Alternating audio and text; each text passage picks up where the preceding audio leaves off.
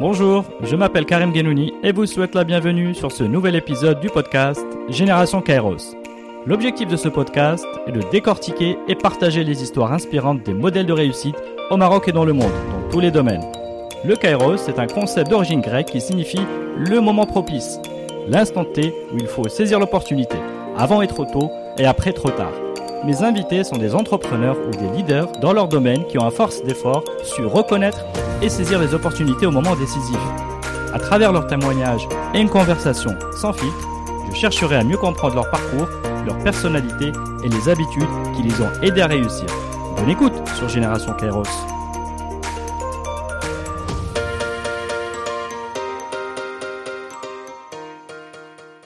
Eh bien, bonjour à tous. Euh, salut Reda. Bonjour. Comment, comment ça va? Très bien, alhamdoulilah. Je suis ravi d'être avec toi ce matin. Pareillement. Euh, bienvenue sur le podcast Génération Kairos. Écoute, Euh, merci à toi pour l'invitation. Je suis très content aussi d'être là. Euh, ben, écoute, c'est un grand plaisir. Donc, je vais te présenter rapidement Reda.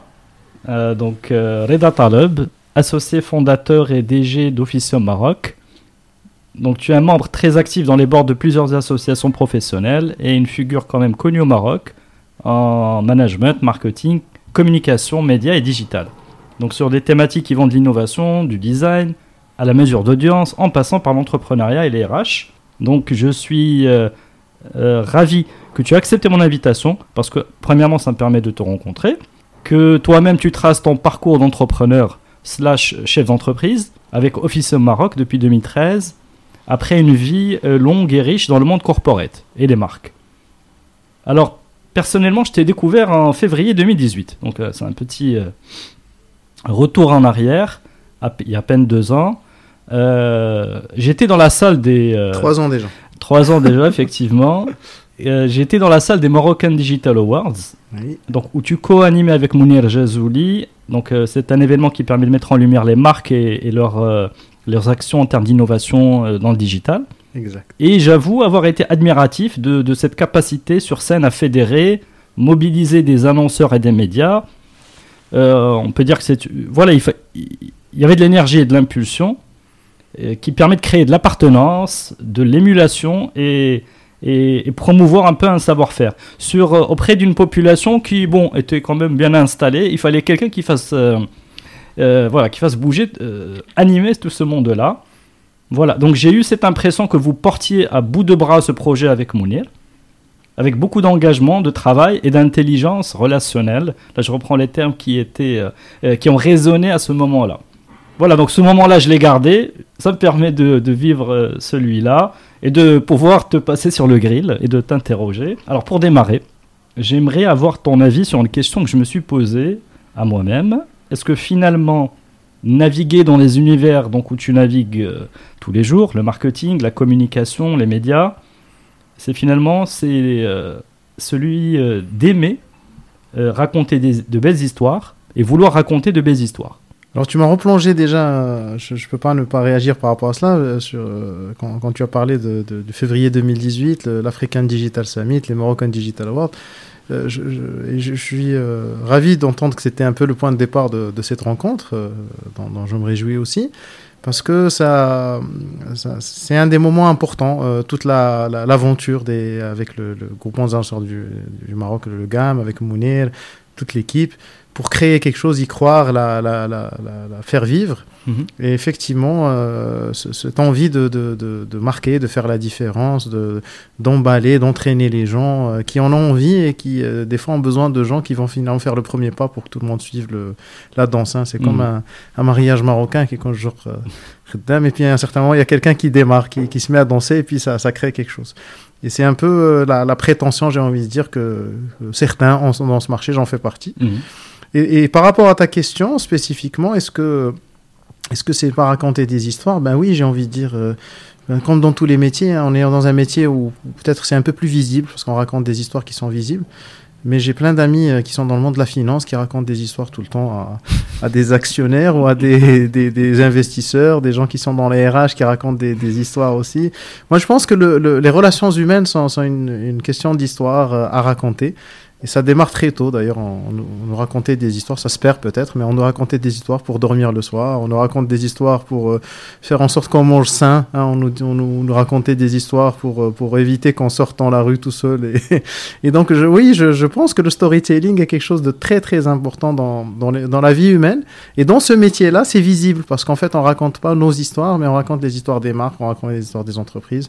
Donc, c'est encore peut-être plus, euh, plus visible et plus plus interpellant. Hmm. Il y a quand même une plus grande audience, hein. Euh, vous touchez une plus grande audience. Hein, euh, C'est vrai que le soir, quand je raconte des histoires à mes enfants, ils sont trois maximum, généralement deux ou un, parce que les deux autres n'ont pas envie de l'écouter. Donc euh, oui, c'est vrai qu'il y a un peu plus de monde. Ça se perd avec l'âge, apparemment. Alors, bien, ben merci Aleda. si on doit remonter dans, dans tes traits de caractère, un peu dans, dans le temps, ou plus peut-être moi, moi ce que j'ai cru noter c'est une certaine ambition euh, je ne sais pas si tu vas être d'accord avec moi. Alors, je pourrais dire, même si je devais être euh, m'aventurer, dirais curiosité et ambition. Mhm. Euh, est-ce que c'est des, voilà, des choses que tu retrouves dans tes traits de caractère en étant, voilà, en étant dans ton enfance ou... Alors, quand tu m'as contacté pour dire qu'on allait se voir, pour discuter, pour échanger, et même ce matin avant de démarrer, on a parlé d'un terme qui est très important, qui est l'authenticité. Mhm. Et donc, euh, donc c'est un peu le maître mot pour moi de cet échange. Donc, mhm. alors, ambitieux, euh, au, risque de, de peut-être même de surprendre les gens qui me connaissent.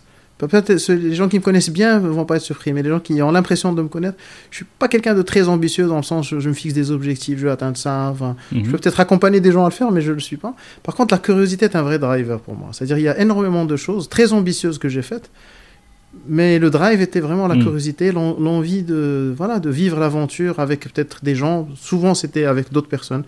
Euh, j'aime bien me retrouver seul, je suis un solitaire euh, euh, qui, qui s'assume, mais je fais les choses avec les gens, mm. avec les autres. Et donc, à chaque fois, c'était l'envie de faire des choses avec d'autres personnes. Et, et, qui était un trait de caractère, j'ai presque envie de dire, qui a démarré très très tôt dans ma vie. quand j'ai monté, entre guillemets, ma, ma première boîte, Mhm. Euh, en tout cas, ce qu'on pensait être une boîte à 12 ans avec un ami euh, qui s'appelle Tuman. Et en fait, à l'époque, ça s'appelait Brico Service. On avait un brand name et tout. Et, et en fait, à l'époque, il y avait les cassettes VHS, euh, les cassettes audio aussi. Mhm. Et des fois, elles se, se, prenaient dans la tête de lecture. Mhm. et, et, nous, on se proposait le service de les réparer, donc d'aller nettoyer les têtes de lecture. déjà un peu de ce qui était la techno de l'époque. Et c'était par curiosité, parce qu'au début, euh, ça nous est arrivé, et puis on n'a pas trouvé quelqu'un pour faire ça, et c'était pas aussi évident d'avoir un Delbrelef ou autre à l'époque. Mhm. Et en tout cas, ça coûtait très cher, euh, c'est l'impression qu'on avait, donc on a commencé à le faire. Et, c'était par curiosité, justement, de pouvoir réparer cette chose-là qui, qui, était un peu notre vie. Hein. Il n'y avait mhm. pas d'autre chose. Donc, euh, quand la cassette, le lecteur ne marchait pas, ben, il fallait le réparer. Et puis, je pense c'est un trait de caractère qui est resté là. après, dans, dans, dans, dans, les études, je faisais beaucoup d'extrascolaires, ou de parascolaires même euh, dans ma carrière, on en, parlait, euh, j'ai toujours euh, touché à des choses à côté par curiosité, par envie d'apprendre. Je, je, pense que j'ai je, je, cette, ce drive aussi parce que je pense que la vie est courte fondamentalement. Mm. Et donc, voilà, je me lève tôt. chaque journée est une journée où j'ai envie d'apprendre un maximum de choses. j'ai mes moments de laziness pure, hein, je, les assume. Mais c'est pas mon trait de caractère. C'est plutôt me lever tôt, euh, mm. faire des choses, voir des choses. Euh, si quelqu'un m'appelle, ben aller euh, le voir. bon, voilà, c'est cette curiosité qui est mon drive réellement. Très bien, ok. Alors, est-ce que tu, tu es né à Casa Est-ce que tu as grandi à Casa? Je suis né à Casa, j'ai grandi à Casa, j'habite à Casa.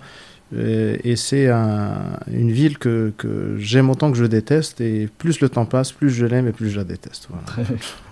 Donc l'amour, ambivalent. Exactement. Euh. Et est-ce que, euh, par rapport juste à ton contexte familial, est-ce qu'il y avait des, euh, des, des modèles auxquels que, que, tu regardais un peu avec intérêt, admiration? Alors, tu m'avais annoncé qu'on toucherait à des choses très personnelles et, je pense que là, on va, on va démarrer. Oui, mon, mon, pour faire cliché, hein, mon, plus grand modèle était, était mon père, a toujours été mon père, largement. Mhm. Et il est parti très tôt, j'avais 12 ans en fait. D'accord. Et, je pense que c'est quelque chose qui m'a beaucoup marqué. Alors, il était entrepreneur. Euh, mhm. Moi, je l'ai connu entrepreneur. C'est-à-dire qu'avant avant ma naissance, euh, je suis le dernier de la fratrie, euh, fratrie de quatre. Donc, avant ma naissance, il a, il a, il a fait d'autres choses. Mais à ma naissance, il était déjà entrepreneur. Et donc, mhm. moi, j'ai toujours connu cet homme entrepreneur. Euh, et, un peu à, l'image de ce que je disais tout à l'heure, curieux, donc euh, amoureux de la vie, Euh, et, oui, ça a toujours été pour moi un, modèle de, work-life balance, comme on en parle aujourd'hui. Euh, le mm. terme n'existait pas, mais quelqu'un qui était très impliqué dans son travail, un très grand réseau relationnel, mais qui passait énormément de temps avec nous. Et, mm. donc voilà, c'est toujours ce, ce modèle-là qui m'a inspiré. Et il y avait d'autres personnes qui m'ont inspiré différemment. Euh, mon, grand-père Larmo, euh, qui est décédé centenaire il y a, il y a quelques années, qui est pour moi l'exemple même de la sagesse, de, de, l'équilibre, de, de, la philosophie de vie. Et, et voilà, ce sont vraiment deux personnages, mon grand-père maternel et, et, mon, et mon père, c'est des gens qui m'ont beaucoup marqué à date. Hmm. Je, continue à leur parler dans, dans mes tripes euh, que les psys qui nous écoutent euh, ne, ne, me fassent pas procès. Mais je continue à échanger avec eux, en poser la question s'ils étaient là, qu'est-ce qu'ils ce qu'ils auraient euh, préféré que je fasse, et ainsi hmm. de suite. Non, non, c'est une. Je sais pas si ça relève de la, de la, de la psychologie, mais pouvoir dialoguer avec son soi avant et dans le futur, ou bien des modèles, des sages, pour justement venir s'interroger soi-même, c'est une. Je pense que c'est une une, pratique intéressante. Oui, oui, en tout cas, moi, ça me, ça me, ça me va très bien parce que ça me mm. permet de mettre dans des situations différentes et euh, je m'intéresse beaucoup à la créativité, à l'innovation, à l'invention et, c'est des modèles que j'utilise aussi dans des contextes professionnels pour mettre les gens en situation. Et donc voilà, je me, je me permets de le faire aussi. Euh, C'était un moment de partage avec toi sur mm. un peu ce qui, euh, ce qui, ce qui anime aussi cette interaction avec ces modèles, comme tu les as, comme tu les as nommés. Très bien, ben, merci pour le partage. Euh, si on revient alors à ton parcours euh, à toi, donc si tu peux nous le résumer, donc on va dire école, école de commerce, ce que j'ai noté, donc le NCG. Exactement, pur produit de, de, l'enseignement marocain que nous, que nous, sommes en train de perdre, hmm. mais qui était performant, qui était un vrai ascenseur social à l'époque. Je ne me situais pas en bas, en bas de l'ascenseur, mais j'ai rencontré beaucoup de gens qui, grâce à l'éducation, grâce à ces écoles-là, ont, pu avancer. Donc oui, effectivement, euh, le NCG de Stats, après, euh, après un parcours euh, primaire, collège, lycée assez classique à Kazan, le NCG qui était à ses débuts, que je ne connaissais pas, et, pour tout te dire, j'avais fait le NCG à, l'initiative d'un oncle maternel que je salue, qui était un peu mon mentor, qui, qui connaissait, c'était la deuxième année de l'école, et, je suis parti pour pour faire plaisir à ma mère en attendant de démarrer euh, Fall Session dans une inscription que j'avais dans une université euh, américaine.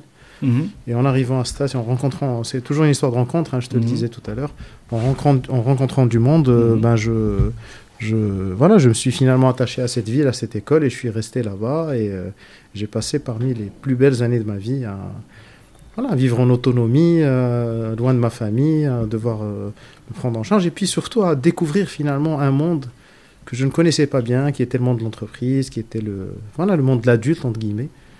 On devait faire son lit, on devait euh, se débrouiller au jour le jour, faire sa mm. cuisine, euh, faire ses courses, rencontrer du monde euh, qu'on ne connaît pas. On vient de milieux différents, avec un peu tout ce qu'on a tous vécu dans les mm. études supérieures. Un CG de stats, euh, j'ai euh, parcours académique, c'est ça Je continue sur le parcours académique Oui, enfin juste les, juste les, euh, les, highlights? Je sais pas. Oui, les highlights. Et moi, ce qui est marrant, je vais revenir une seconde. pourquoi je te disais que ce podcast prend du temps? C'est que là, par exemple, tu tu avais fait le choix de l'envie d'aller aux États-Unis. Et par le concours de circonstances, finalement, tu t'attaches à cette, à cette, je sais pas, cette ambiance euh, à Asta. Donc c'est intéressant. Donc ça c'est plutôt on va dire une, une, une surprise. Et finalement qui, qui va qui, qui te donne une tu vois une, une, trajectoire une, autre trajectoire. exactement. Bon, je suis resté aussi parce que je suis le plus jeune, je te disais de ma fratrie. ma mère n'était pas très emballée du fait que je quitte le Maroc, donc euh, c'était pas pour lui faire plaisir. Je lui dis bon, je vais essayer, mais si je me plais pas, je vais partir. Hmm. Finalement, je me plais. Euh, c'est une école publique, c'est le coût de la vie qui était, qui était déboursé. Hmm. Euh, j'étais déjà à l'époque dans une logique où j'essayais de ne plus être une, euh, un boulet pour, pour ma mère, même si on avait les moyens, mais ça me, je hmm. me disais non, je, je, dois essayer de me prendre en charge. C'est pour ça que j'avais choisi les États-Unis, parce que c'était un modèle à l'époque en tout cas pour moi où on pouvait y aller et se débrouiller pour faire des boulots et se prendre faire des jobs d'étudiants et en même temps qui était un peu moins évident pour dans des mm. destinations classiques euh, comme la France par exemple on sait que c'est pas nécessairement euh, mm. le modèle bon on peut toujours en faire mais on peut pas se prendre en charge euh, c'est un peu moins évident Donc voilà, donc ça, ça, ça, ça résolvait, j'allais dire, ce, ce, point-là de, de, la dépendance euh, économique. Hmm. Et, euh, et d'ailleurs, j'ai commencé à faire des boulots d'étudiant à Stat, à proposer des services, et donc à commencer à gagner un peu d'argent. J'étais pris en charge par, par ma mère, hein, fondamentalement. Mais, euh, mais voilà, je, commençais à avoir un peu d'argent de coche à côté. Ça m'étonne pas, tu as commencé à 12 ans. je t'ai pas demandé combien tu as gagné à 12 ans. mais, beaucoup. non, mais, mais, ça m'étonne pas que tu, te, tu vois, que tu l'aies fait, euh, ah je sais pas, à 20 ans. C'est ça, j'ai continué à le faire et, et, et, effectivement, je par contre, je gardais le, je nourrissais toujours l'envie de me dire, à l'issue de, ce parcours, euh, ben, j'irai faire mes études supérieures à l'étranger. Hmm, Parce que je voulais vivre un peu ce, ce, euh, changement d'environnement, on va dire. Hmm. C'est pas tant le, complexe d'aller vivre à l'étranger. Je finirai par le faire, je te raconterai, mais, mais, euh, mais c'était l'envie de, tester ça. le drive dont je te parlais tout à l'heure, la curiosité, je, voulais savoir, je voulais pas juste qu'on me raconte ça. Hmm. Donc voilà, donc euh, quatre très belles années. Euh, à l'époque, c'était un bac plus 4. Euh, depuis, c'est un bac plus 5 hein, à l'ESCG. Et, au bout de la troisième année, je te fais la version coach. J'étais très, très actif, même hyper actif en parascolaire. On organisait plein, de, plein d'événements. Des, des, des, rencontres avec des entreprises, des, des concerts, des, congrès, des tournois de golf, parce qu'on avait la chance d'avoir le golf à Stas. Mm. Énormément d'événements. Euh, et, mon, premier, mon premier boulot, en fait, c'est pas moi qui l'ai choisi, c'est lui qui m'a choisi. en fait, j'ai été approché par un de mes, euh, de mes profs de l'époque, qui était le patron d'un grand cabinet de, conseil de la place et qui mhm. m'a proposé de rejoindre son équipe à l'issue de ma diplomation. Et, même avant, en fait, j'ai démarré, à, j'ai démarré euh, à LMS mhm. un an avant, avant l'obtention de mon diplôme. Donc, ça a été annoncé. D'ailleurs, je fais partie de la deuxième promotion de, de l'UNCG Stats, mais je suis le premier recruté de l'UNCG Stats.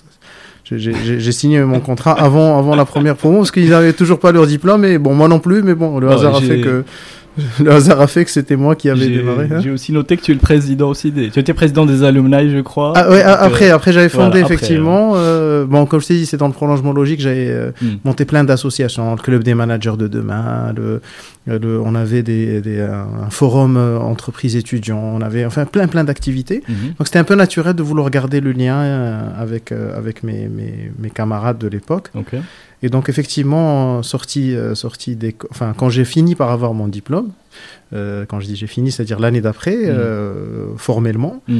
alors que j'étais déjà avec LMS, ben j'ai démarré ma carrière dans le conseil. C'était une superbe aventure, j'ai beaucoup appris, je suis très reconnaissant à ces gens-là, Hamid Lasmani, Omar Benaïni, Hassan Shraibi, Najib Ben Moussa et d'autres. Et, des, beaucoup d'amis actuellement sont des gens que j'ai rencontrés pendant cette période. J'ai travaillé sur beaucoup de problématiques.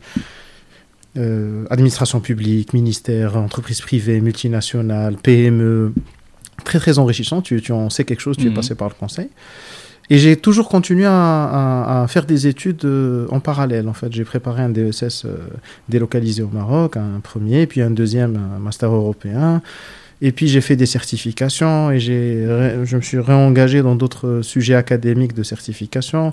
Je suis en train de finir une thèse doctorale avec l'Académie des sciences management de Paris. Euh, donc voilà, étudier a toujours été euh, présent dans ma, mhm. dans, ma, dans, ma, dans ma vie, quoi, en parallèle de ma carrière. Et je continue à le faire et je continuerai à le faire, Inch'Allah, tant que l'énergie sera là. Mhm. Euh, et, pour la petite parenthèse, j'ai toujours étudié, j'ai toujours enseigné, en fait. J'ai donné mon premier cours en, université quand j'étais en deuxième année avec une camarade. Et c'était une de nos profs qui nous avait demandé d'assurer le module fiscalité à notre promo. Donc on a préparé le, premier module de, de la fiscalité d'entreprise à notre promo. Euh, à notre propre promo. D'accord. Euh, c'est du crowdfunding. je sais pas comment on l'appelle. je sais pas comment on l'appelle d'ailleurs. Je, crowd teaching. Je, salue cette prof. Et à l'époque, on se disait c'est peut-être qu'elle n'avait pas les, le support de cours, donc elle voulait qu'on prépare le support de cours. On faisait la petite anecdote. Bien sûr qu'elle maîtrisait. Elle voulait tester finalement des modèles. Je pense. Ouais. C'est les. Aujourd'hui, avec beaucoup de recul, c'est le, modèle japonais. Hein, si, si on veut s'assurer qu'on a bien compris quelque chose, il faut être capable d'enseigner à quelqu'un. Donc voilà, donc j'ai enseigné ça, et puis on donnait des cours d'informatique euh, le soir, donc dans du club informatique. Et puis après, euh, avec le conseil, c'était complètement cohérent parce que j'animais des ateliers, donc des formations aussi. Et j'intervenais dans des universités, des écoles de commerce, des écoles d'ingénieurs, ce que je continue à faire aujourd'hui, Mhm. avec beaucoup de plaisir parce que ça me pousse à être toujours euh, dans cette logique de curiosité, à apprendre, à, à me remettre en question, etc. Très bien. Intéressant. Donc, tu nous as parlé du parcours conseil. Oui, alors j'ai démarré dans le conseil. euh, Comment va venir le, Corporate Life le corporate life euh, Oui, euh, comment, se fait, euh, comment se fait cette transition? Alors, comme, comme je, je- je t'ai dit, j'ai j'ai pas vraiment choisi ma, ma, ma, ma- première, mon, mon- enfin, mon premier job. Il m'a choisi, j'étais très choisi. emballé. J'ai beaucoup appris. Euh, et euh, tu es passé par le conseil, donc ça va te parler. J'avais la frustration du, du, du- du primo consultant, celui qui fait le conseil en, comme premier job. Mhm. Il y a une frustration qui s'installe, c'est que finalement, euh, on est là, on comprend, on analyse, on intellectualise, on recommande, on audite, on- mais on fait jamais réellement On les choses. rien, on fait rien, quoi. Oui, Mhm. oui, ben, c'est la réalité. On Mhm. passe pas, on met pas la main à la pâte. on fait un peu, mais on, on casse les œufs pour euh, donner le, le bol avec les œufs au, au cuistot qui va les fouetter, quoi. On ne Mais- déguste pas l'omelette voilà. à la fin. hein. Ouais, ou alors on vient, on voit les gens en train de déguster, on leur dit alors c'est bon. Et voilà, donc il y, a- il y a effectivement cette, euh, cette frustration euh, de, de voir les choses se réaliser, d'être accountable finalement, non pas de, de la recommandation, mais de l'action aussi, de l'exécution. Et, euh, et puis une tendance pour le- les métiers du marketing et du branding qui a toujours été là. J'ai toujours été fasciné par les marques, par la capacité de, des marques à donner de la valeur aux choses. Euh, de, de- Même quand j'étais gosse, hein, c'est, c'est- ça part aussi de tensions qu'on a vécues. euh, pour voir des. On a de l'argent, on veut acheter un t-shirt. ben, il y a deux t-shirts, un blanc, l'autre avec un petit crocodile. Mhm. et la, la- la différence de prix est juste énorme. Et puis, bon, ça, ça évoque des choses chez les gens en termes de statut social, en termes d'appartenance, enfin, tout- toutes les évocations Le de marque, je les ai le vécues. pouvoir de la pouvoir marque. de la marque. Donc, je les ai vécues avant de les comprendre, avant de les conceptualiser. Donc, j'avais envie de travailler sur des sujets euh, marketing, euh, de business. Et dans mon euh, spectre de réflexion, il y avait une entreprise. il y avait deux options. Il y avait soit une option de finalement partir aux États-Unis, faire un MBA et faire une sorte de reconversion après quatre ans de, de Mhm. conseil, ou alors aller vers une entreprise, donc accepter de faire une sorte de reset de, de- de carrière, parce que c'est une bifurcation majeure, Mhm. et, euh, et, d'apprendre. Et j'avais une entreprise qui me fascinait à l'époque, et je me disais, c'est euh, là où je dois partir si je veux apprendre le, le vrai marketing management. Et, et- et elle me marquait parce que euh, dans, dans le, dans le cabinet dans lequel j'étais, il y avait une branche euh, recrutement euh, orientée exécutif. Mhm. Et, et sur euh, je- la première fois, ça m'a marqué, la deuxième fois, ça m'a scotché. C'est le, le- c'est des CV où je trouvais des gens qui présentaient un parcours euh, brillant, parce que c'était Mhm. pour des postes de, de président de grands groupes ou de directeurs généraux régionaux. Et, et, euh, et donc, de super parcours académiques. Et puis, finishing school, Procter Gamble, de telle année à telle année. Purée, c'est quoi ça, finishing school? Première fois, ça m'a interpellé. La deuxième fois que je l'ai vu, je suis rentré voir le patron de, de la branche recrutement. Je lui ai dit, euh, je voulais te poser la question. euh, et il m'a expliqué qu'il y a, voilà, il y a des, des, des boîtes qui sont connues pour être des boîtes qui forment les gens, qui forment des, des managers. Mhm. Et à l'époque, déjà au Maroc, parle de fin des années 90, début des années 2000, euh, P&G au Maroc avait déjà formé un certain nombre de, de- de leaders, de patrons de boîtes. euh, euh, elle avait cette, cette renommée, donc j'étais fasciné, je m'étais renseigné, donc j'ai déposé mon CV, j'ai passé le, le test, un fameux test psychométrique, PST, et j'ai passé les premiers entretiens et je voulais faire du marketing. Et à l'époque, ils ne prenaient pas de, de NCJ, donc pas beaucoup d'écoles marocaines Mhm. beaucoup de Marocains qui ont fait des études euh, dans des, des- des- des- des grandes écoles, business school et engineering school en France ou ailleurs. Mhm. Pas beaucoup de Marocains, d'écoles marocaines. Donc on m'a proposé les achats, ça m'intéressait pas bien sûr. On m'a proposé le commercial, ça m'intéressait pas. Donc, et tout ça, ça prend des semaines, des mois. hein. Mhm. Et puis, euh, bon, hasard de rencontre encore une fois, hein, avec un ami dont, l'épouse était euh, chez P&G, euh, qui m'a dit Ouais, Pourquoi tu viens pas Ils sont en train de chercher dans le marketing. J'ai dit Ouais, Moi, je déposé mon dossier, on me propose d'autres choses que le marketing. Finalement, il est parti en parler au directeur marketing de l'époque, qui a demandé au RH de m'appeler. Ils m'ont finalement appelé pour passer mon entretien pour le marketing. Mhm. Et, et donc voilà, j'étais super emballé. Je suis allé discuter avec mon, mon patron de l'époque, qui m'a recruté, qui était mon, mon- mon patron, mon mentor, mon prof. Et je lui ai expliqué, qui a très très bien réagi. Bien évidemment, ils m'ont proposé euh, des options pour rester, Mhm. mais, mais j'étais tellement convaincu de, de l'intérêt d'aller apprendre le marketing là où ça se Oui, passe. C'est un vrai jump. Mhm. Exact. Mhm. Bon, j'ai accepté euh, de le faire dans des conditions où je touchais euh, deux fois moins le niveau de salaire auquel j'étais euh, parvenu. Ouais, mais tu, voyais, tu avais la vision long terme. Franchement, très sincèrement. Euh, euh, je dirais j'avais plus une envie euh, d'aller apprendre. Je- Oui. Je, je- je me projetais dans un- une logique de, de 3-5 ans. Quoi. Enfin, Mhm. Je voyais pas comment tout cela allait impacter ma, ma carrière par Bien la sûr. suite. Je- Mais il y a quelque part dans ton raisonnement, Oui, l'idée oui. c'est que ça va construire un socle qui va bien te sûr, permettre de- un nouveau voilà. point de départ. hein. Voilà, Euh, d'aller. euh, Non, je pense que c'est une réflexion intéressante parce que toujours quand on prend des décisions, Ouais. tu as le, il y a le short term et le long term, il y a le short money et le long money. Exact. Et tu, tu fais moins 20, moins 30, moins 50%, mais, mais tu sais qu'au Ah bout de c'est- 3 ans, ta valeur professionnelle, Oui, oui, je pense exact. qu'il faut l'exprimer un peu de cette manière-là, Exactement. elle va s'accroître. Tout à fait. Le raisonnement est exactement ce que tu as décrit, Karim. Maintenant, je te dis, franchement, à l'époque, c'était pas aussi euh, modélisé que ce qu'on Mm. est en train d'en parler. Aujourd'hui, oui, D'accord. euh, tu aurais pas euh, décrété le- le- le- l'authenticité. Mm. Tu m'aurais dit juste raconte-moi l'histoire, le storytelling. Je t'aurais dit bon voilà, j'ai décidé de faire une bifurcation, donc j'ai choisi de repartir. Voilà. Hmm. Mais dans la réalité, j'étais ébloui. C'était le- l'équivalent d'aller faire un MBA ou sur deux ans aux. États-Unis. Mais au lieu d'avoir à débourser le, le prix d'un MBA. Pour moi, le, le manque à gagner salarial euh, compensait euh, Mm, un peu le- ce que j'aurais déboursé. Voilà, un peu. C'était aussi simple que ça. Toujours plus attiré par les, euh, les idées. voilà, l'aventure la- intellectuelle. Voilà, et voilà. Et je pense que c'était l'une des meilleures décisions de, de- de ma vie d'un point de vue carrière professionnelle. Que je, je suis rentré dans une boîte fascinante. J'ai presque envie de dire plus à l'époque que, que maintenant. Pas que je, je- je- je- je nourris toujours beaucoup d'estime pour, pour cette boîte, pour les gens qui sont dedans. J'ai beaucoup d'amis, beaucoup d'anciens collègues qui y sont toujours. Euh, c'est que le modèle a, a- a- globalement a évolué et à l'époque on, on, on- on investissait énormément dans l'humain. Donc j'ai beaucoup appris. J'ai eu de super projets, été euh, emballé, j'ai de superbes aventures. Certainement, j'ai géré la marque euh, TID qui était la marque euh, de référence de l'époque, qui Mhm. faisait l'essentiel du chiffre d'affaires et du profit, qui était en crise. Et avec l'équipe de l'époque, on a fait un super boulot pour reprendre le leadership à Unilever qu'il avait pris. C'est- devenu un business case dans P&G Worldwide pour dire euh, Tide Morocco, turnaround.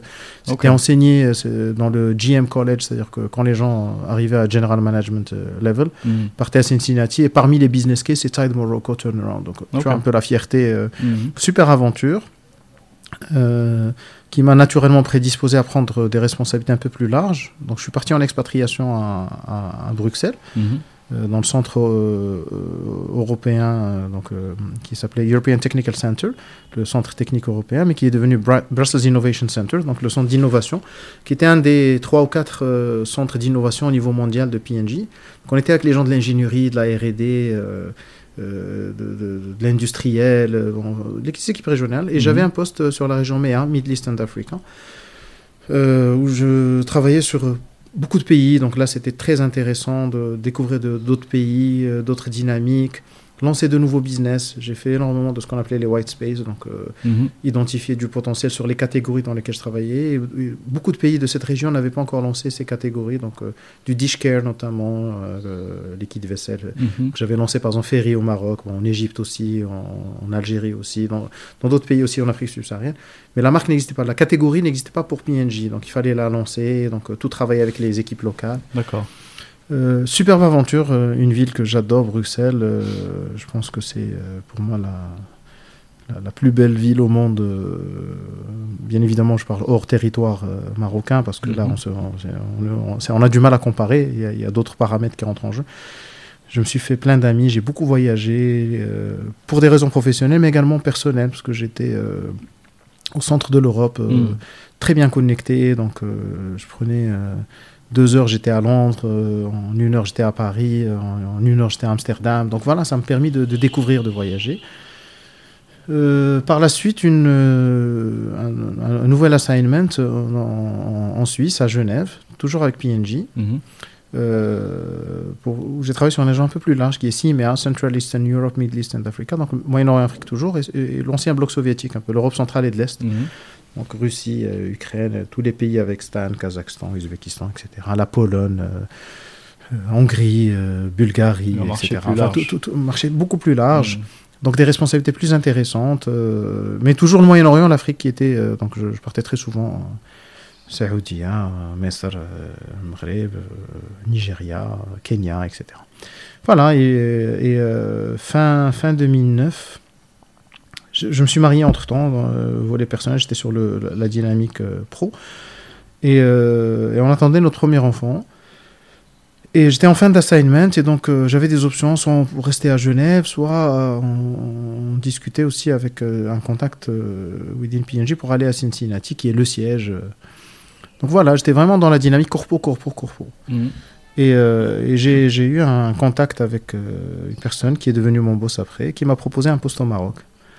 Euh, et c'est venu un moment où, comme je t'ai dit, on attendait un premier enfant, je venais de perdre ma grand-mère maternelle, donc on se posait la question par rapport à l'éloignement par la famille, on n'est pas là dans les moments importants, etc. Mmh. Et puis on attendait quand même un événement heureux. Et donc voilà, euh, pour euh, faire la version simple, on a décidé de rentrer au Maroc. Mmh. Et donc on est rentré début 2010. ma fille est née, est née en mars 2010.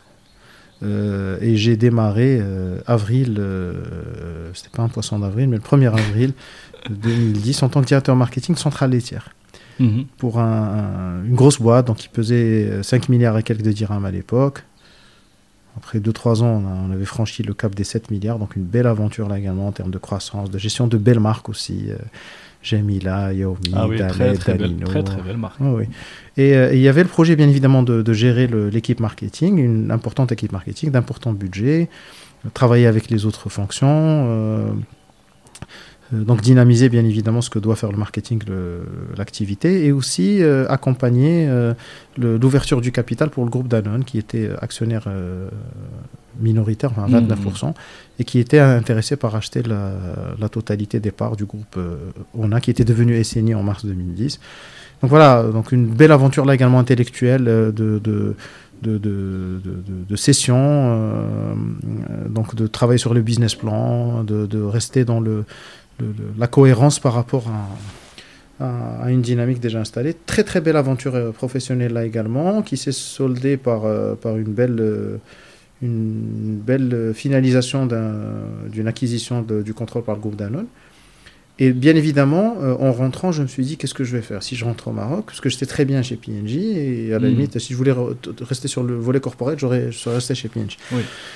Mais là, ça a commencé déjà à me dire, ouais, bon, là, si je rentre, c'est bien, j'ai une belle euh, opportunité d'atterrissage. Et puis, euh, c'est pour aussi euh, revenir à quelque chose que j'aime et que j'ai aimé. C'était le conseil. Et j'avais euh, pour, tu, ambition. tu réfléchissais au coup d'après Au coup d'après. Je me hmm. disais, je vais rentrer au Maroc, je vais m'installer, puis je vais me lancer dans mon activité. Je, je, nourrissais toujours cette envie. Je ne voulais pas revenir dans le, dans le, conseil en tant que salarié, je voulais revenir en tant que fondateur d'un cabinet. Hmm. et à l'époque, j'en discutais avec un, ami qui, qui par la suite sera mon, mon associé fondateur hmm. d'Officio. Et, j'avais l'ambition aussi de, devenir euh, un meilleur contributeur, je vais, dire, à la création de valeur dans le pays en devenant entrepreneur. Mhm. D'avoir une, une, base de frappe qui est un cabinet de conseil, mais de pouvoir justement euh, euh, m'éclater à, peut-être investir dans d'autres sujets, euh, à accompagner d'autres projets sur certaines formules que je n'avais pas définies, mais en tout cas l'envie était là. c'est comme si tu étais à l'ENCG, tu avais tes, études dans l'activité principale et, à côté il faut lancer des clubs, il faut lancer des, euh, événements, etc. Exactement. Hmm. Et effectivement, donc après la session, bon, on a eu une discussion très claire avec le PDG de l'époque et qui m'avait demandé de rester pour accompagner la période de transition. Mhm. Euh, surtout que la personne qui allait venir pour reprendre le marketing connaissait très bien le, ce qu'on appelle les PLF, les produits laitiers frais, donc les yaourts et compagnie, mais pas la dynamique du business du lait, parce que le groupe Danone n'a pas nécessairement du business lait dans d'autres filiales. Mhm. Et donc j'ai gardé l'activité lait jusqu'à mon départ, et puis on m'a donné un assignment euh, business développement africain. Mhm. Donc j'ai travaillé sur l'export. Donc euh, j'avais quelqu'un, un directeur export, qui était euh, assigné à cette activité. On a, on, a, envoyé du lait marocain transformé en Mauritanie, au Sénégal, en Côte d'Ivoire. Bon, c'est un peu compliqué par Ça s'exporte bien le, ben, le lait? L'UHT, oui. Bon, le frais, c'est un peu plus compliqué. Hmm. Les, produits laitiers qui ont une DLC, euh, une, durée, une date limite de consommation d'un de, d'un mois, bon, c'est compliqué parce que hmm. les, les, les, lignes maritimes ne sont pas évidentes, les lignes terrestres non, plus. Donc, généralement, c'est des produits qui arrivaient à 10 jours de la DLC euh, hmm. ou une semaine. Donc pas, pas à son meilleur état, il devait être vendu rapidement, mais on, vendait quand même pas mal. Mais je travaillais surtout sur un projet RD Mhm. euh, que j'avais démarré euh, deux ans avant euh, pour le Maroc, parce que le, le rural est, est- est la région où le, le consommateur rural est celui qui consomme le moins de, de produits laitiers. Mhm. C'est presque paradoxal, mais en fait, il, déjà, tout le monde au rural n'a pas une vache. C'est Mhm. une grande vérité, simple. On parle de 400 000 éleveurs hein, sur, euh, sur euh, euh, 4 millions de familles. hein. on va dire que c'est du 10%, allez, 20%, j'arrondis, je ne sais pas quel est le, le bon ratio. Et ceux qui l'ont ne, ne le consomment pas nécessairement. Ils préfèrent le vendre, et, enfin, ils en, ils en gardent un peu, ils le vendent, et, et c'est la source de revenus pour aller acheter d'autres choses, de, de Mhm. l'huile, de la farine, euh, du sucre, du thé, Mhm. etc. Et donc, euh, le, le challenge était de lancer un produit low cost, mais bon nutritionnellement, à base de lait qui pouvait euh, vivre en dehors de la chaîne de froid. Et qui serait le distribué comment? Euh, ben, L'idée, euh, ce qu'on avait comme, comme réflexion, je, je- j'ai un droit de, de, de retenue même, même quelques années après, Mhm. euh, mais qui, euh, il faut l'imaginer comme, comme un soda, c'est-à-dire il peut être trimballé euh, en dehors de la chaîne de froid, Mhm. mais quand il arrive, pour qu'il soit bon à la consommation, il doit être frais. Euh, une limonade, pour ne Mm. pas citer de, de brand name, euh, si tu la bois chaude, elle n'est pas bonne. Mhm. Mais par contre, tu peux la transporter euh, Mm, en dehors de la chaîne de froid. Parce que Mm. le challenge, c'était l'enjeu logistique. Les camions frigorifiques sur toute la chaîne. Et puis, une fois sur place, euh, tu n'as pas la capacité de stockage pour que tout soit frais tout le temps. Et on avait craqué le modèle et qui, de- qui, de- qui, qui devait servir de base pour, euh, pour le reste de l'Afrique aussi. Parce que c'est les mêmes problématiques. Parce que tu imagines ce même produit-là peut, peut Ouais, voyager. euh, D'autres continents aussi. euh, Exactement. D'ailleurs, il y avait trois pilotes. Il y en avait un en Indonésie Mm. euh, pour le groupe d'Alain de l'époque. Pour il y en avait un en Amérique latine et il y avait l'Africain ici. Donc superbe aventure là également, très enrichissante, haute perspective. Et j'ai fini donc par par me lancer dans, dans l'entrepreneuriat.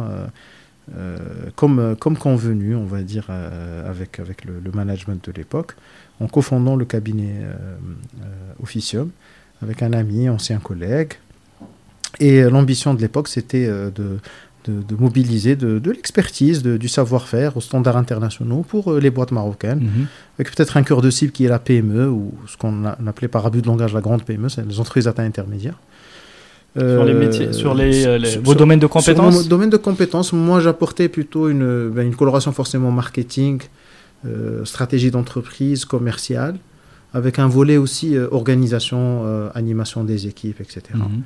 Et Samuel, qui est mon, mon ami avec qui j'ai fondé le cabinet, est un grand expert de- des domaines de l'orga, des RH et des systèmes d'information. Donc, euh, palette assez large Mhm. qu'on pouvait mobiliser en fonction des besoins. Parce qu'on se disait, euh, quand on aura face à, un- à nous un DG d'une PME, il va pas vouloir traiter avec 10 consultants. Il a besoin d'une personne qui comprend la problématique et qui va essayer de, de mettre en place des choses. On, a, on a fini par développer un portefeuille de clients. euh, de- on a beaucoup de multinationales dans nos, dans nos- dans nos- dans nos références, de grands groupes locaux. On a des PME. Mhm. qu'on a de tout, on a, on a ajusté et à, à la confrontation du marché, on a pris une coloration davantage autour des, des métiers de- du top line et on s'est un peu transformé en plateforme d'expertise où la clé d'entrée est, la, est le business management de Mhm. manière générale, c'est-à-dire les problématiques des DG ou des comités de direction. Et avec des expertises internes, notamment dans les métiers du marketing, de la performance commerciale, de l'innovation, mais également un, un- un réseau autour de nous de- d'experts dans les autres métiers euh, complémentaires. Donc on travaille autour de boutique agency, euh, guichet unique. Mhm. Notre euh, relation avec nos clients, c'est d'abord comprendre leurs problématiques et pouvoir mobiliser la démarche, les ressources pour apporter des solutions. Alors pourquoi Voilà. ce nom d'officium euh, Maroc Je crois que c'est un terme latin. Euh, Exactement. Alors, Le euh, devoir, non? Truc- Alors, effecti- devoir. exactement. Alors, c'est les euh, remonteraient à, à l'Église catholique. Bon, ça, ça ne- Ok. Mais bon, quand on parle latin, c'est aussi dans ce monde-là que le, le, le- le latin s'est développé. Mhm. C'est-à-dire qu'il a été utilisé en exécution, mais le, terme office, c'est de là que vient le, mot office en anglais, Mhm. qui est le, bureau, ou officier, quelque chose, c'est-à-dire donner de son temps pour, pour la communauté. Mhm. Et euh, il y avait un espace qui s'appelait l'officium dans, dans, dans les, dans les centres religieux où, euh, où les, les, les savants de la, reli- de la religion se mettaient à disposition des, des, des familles, des communautés pour que euh, on vienne vers eux pour poser la question. C'est-à-dire, on a une problématique, on a. C'est pas le co- c'est pas pour se confesser. C'est donc ça n'a pas ça a pris par la suite, euh, c'est-à-dire que le terme était utilisé par les latins, même pour les autres religions. Hmm. C'est à chaque fois que quelqu'un qui a du savoir se met à la disposition de sa communauté pour pouvoir euh, les aider à trouver des solutions euh, en conformité avec la, la loi euh, humaine et la loi divine. D'accord. Bon, ça c'est l'origine du terme. Euh, nous, ce, qui nous a intéressé, c'est cette notion de devoir, effectivement, d'être au service des autres. C'est un peu ce qu'on retient parce que c'est un peu notre métier. Donc euh, on, on est là au service d'un client on- et on se donne le devoir de lui apporter une solution qui est euh, la plus euh, conforme, on va dire, à, à ses moyens, à ses ambitions, à la réalité du marché. Et donc on apporte de l'expertise, un savoir-faire. euh, et donc ce mot-là résume bien un peu cette ambition. Ok, très bien. Donc effectivement, donc vous, là vous vous lancez dans une donc dans l'aventure à deux. On se lance dans l'aventure à deux. Rapidement, on est euh, 3, 4, 5. Euh, rapidement, on se dit le modèle euh, risque de devenir dangereux parce qu'on est entrepreneur, on n'a pas derrière nous un, grand groupe qui a les moyens, ni euh, nous-mêmes. Bon, on avait un petit, peu d'argent de côté, mais qu'on qu'on a, qu'on a mis de côté après des années de salariat, Mm. donc euh, c'est pas non plus euh, des, des fortunes. Hmm. Euh, donc on devait gérer notre trésor. dans le, le- le système de financement de l'entrepreneuriat au Maroc a, a ayant ses limites, hein, surtout il y a Mhm. quelques années. Bon, ça, ça s'améliore, le train des bons, mais on est encore très loin de, de, de pouvoir s'appuyer juste sur l'écosystème euh, bancaire ou, ou de fonds d'investissement si, ou me autre. si tu me Ouais. permets, est-ce que le fait que tu, tu c'est une une entreprise récente, Oui. euh, à sa tête des personnes euh, voilà très professionnelles et capables d'assurer le service qu'ils promettent, mais sur les deux trois, trois premières années où cette entreprise n'est pas connue euh, au bataillon par les banques, etc., n'a pas des comptes à présenter, etc., elle ne peut pas euh, simplement avoir une ligne de crédit pour, euh, je sais pas, recruter euh, deux, trois personnes et Non. les payer en attendant le cycle de paiement Oui, sur les oui, factures qu'elle. C'est ce type de, de, oui. de- Ou- de difficulté. Exactement. Mm. Euh, alors soit on n'a pas, soit on a, mais à des, des taux qui sont très chers. Mm. Euh, c'est très, déjà très compliqué de gagner de l'argent quand on démarre. Mm. Donc si en plus euh, on va donner 20% ou 30%, 40% de notre marge à Mm. la banque qui nous a prêté de l'argent, ça ne marche pas, le modèle ne marche pas. Oui, ça, ça vaut plus l'effort et Ah le- euh, l'investissement. Et que- puis, euh, et puis tu sais, Ouais. bon, je, je- je vais me permettre un peu la, la petite euh, minute euh, euh, partage de- d'expérience Mm. sur l'entrepreneuriat. Ça, ça passe par des cycles. Au début, on a besoin de payer des salaires, euh, le loyer, Internet, euh, et puis quelques débours euh, à droite à gauche. Mm. Euh, maintenant, plus on grandit, plus on- le besoin en fonds de roulement euh, grandit aussi. Donc Oui. on passe par des étapes. Donc au début, on ne touche pas de salaire. euh, et non seulement ça, mais en plus on doit débourser.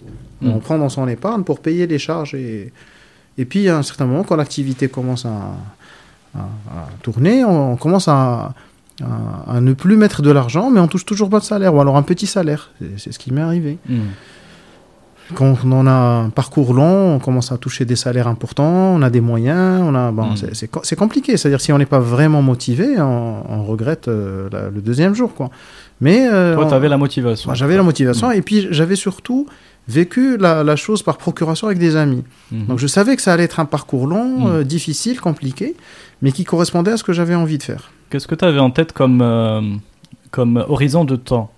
Pour te, tu vois, pour, euh, pour ne pas, entre guillemets, souffrir de cette situation Est-ce que c'était euh, un an, 18 mois, Moi, je m'étais donné trois ans trois ans et, D'accord. euh, et le temps m'a donné raison sur, sur cette estimation. Mm. Parce que comme je t'ai dit, alhamdoulilah, ça s'est plutôt bien passé. On a rapidement eu du business, on a rapidement eu des gens qui ont cru en nous. Mais on était quand même dans un cycle où il fallait mettre de l'argent, Mm. pas toucher de salaire, toucher un petit salaire. Et puis à un certain moment, on commence à recruter parce qu'on a besoin de ressources. Euh, donc il faut les payer à la fin de chaque mois. Mm. Et ça, c'est de la trésor et c'est du débours. Donc on remet encore de son épargne. Et puis à un certain moment, on finit par ne plus mettre de son épargne. On a toujours touché un petit salaire. Puis on essaie de prendre un, un salaire un peu plus euh, enfin, cohérent avec notre mode de vie et euh, de d'arrêter de, de- de piocher dans son, dans son épargne qu'on voit baisser de, jour en jour. Mm. Et puis, euh, euh, on passe à un nouveau cycle parce que si on, on- on finit par avoir un, un business plus important, c'est ce qui nous arrive et c'est tout le malheur que je souhaite à tout entrepreneur, Mm. c'est que comme on a beaucoup plus de business, mais on a encore beaucoup plus de besoins en fonds de roulement. Donc on repasse à la case, je touche pas de salaire ou alors je reste sur un petit salaire.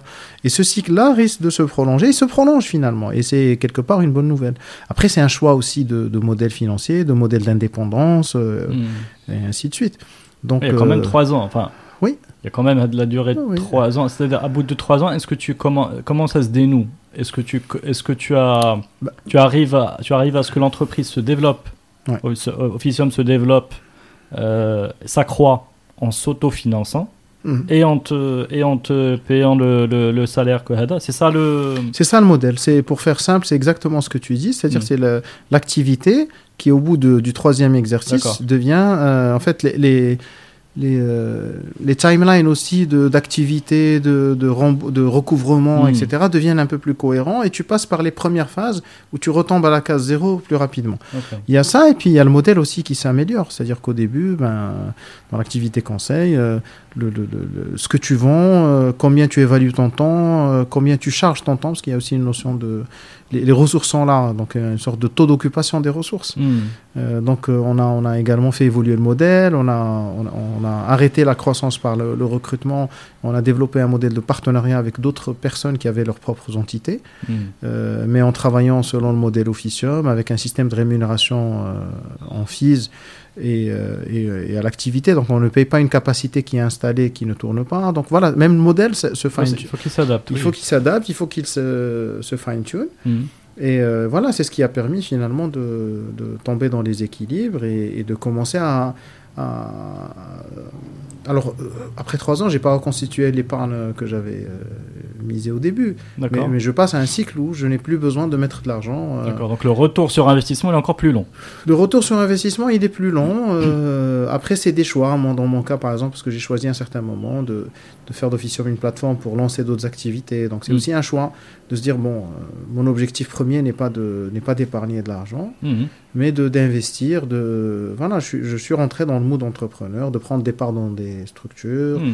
de tenter des, des aventures, euh, sachant que une sur deux ou une sur trois seulement serait euh, Alors, aboutie. c'est- c'est- ce serait intéressant si, euh, je sais pas si on peut prendre un ou deux exemples, et surtout, la question moi, que j'ai derrière, c'est comment tu prends tes décisions. Parce qu'on voit quelqu'un qui est, tu es quand même quelqu'un guidé plutôt par la curiosité, Hmm. l'envie d'apprendre. Ouais.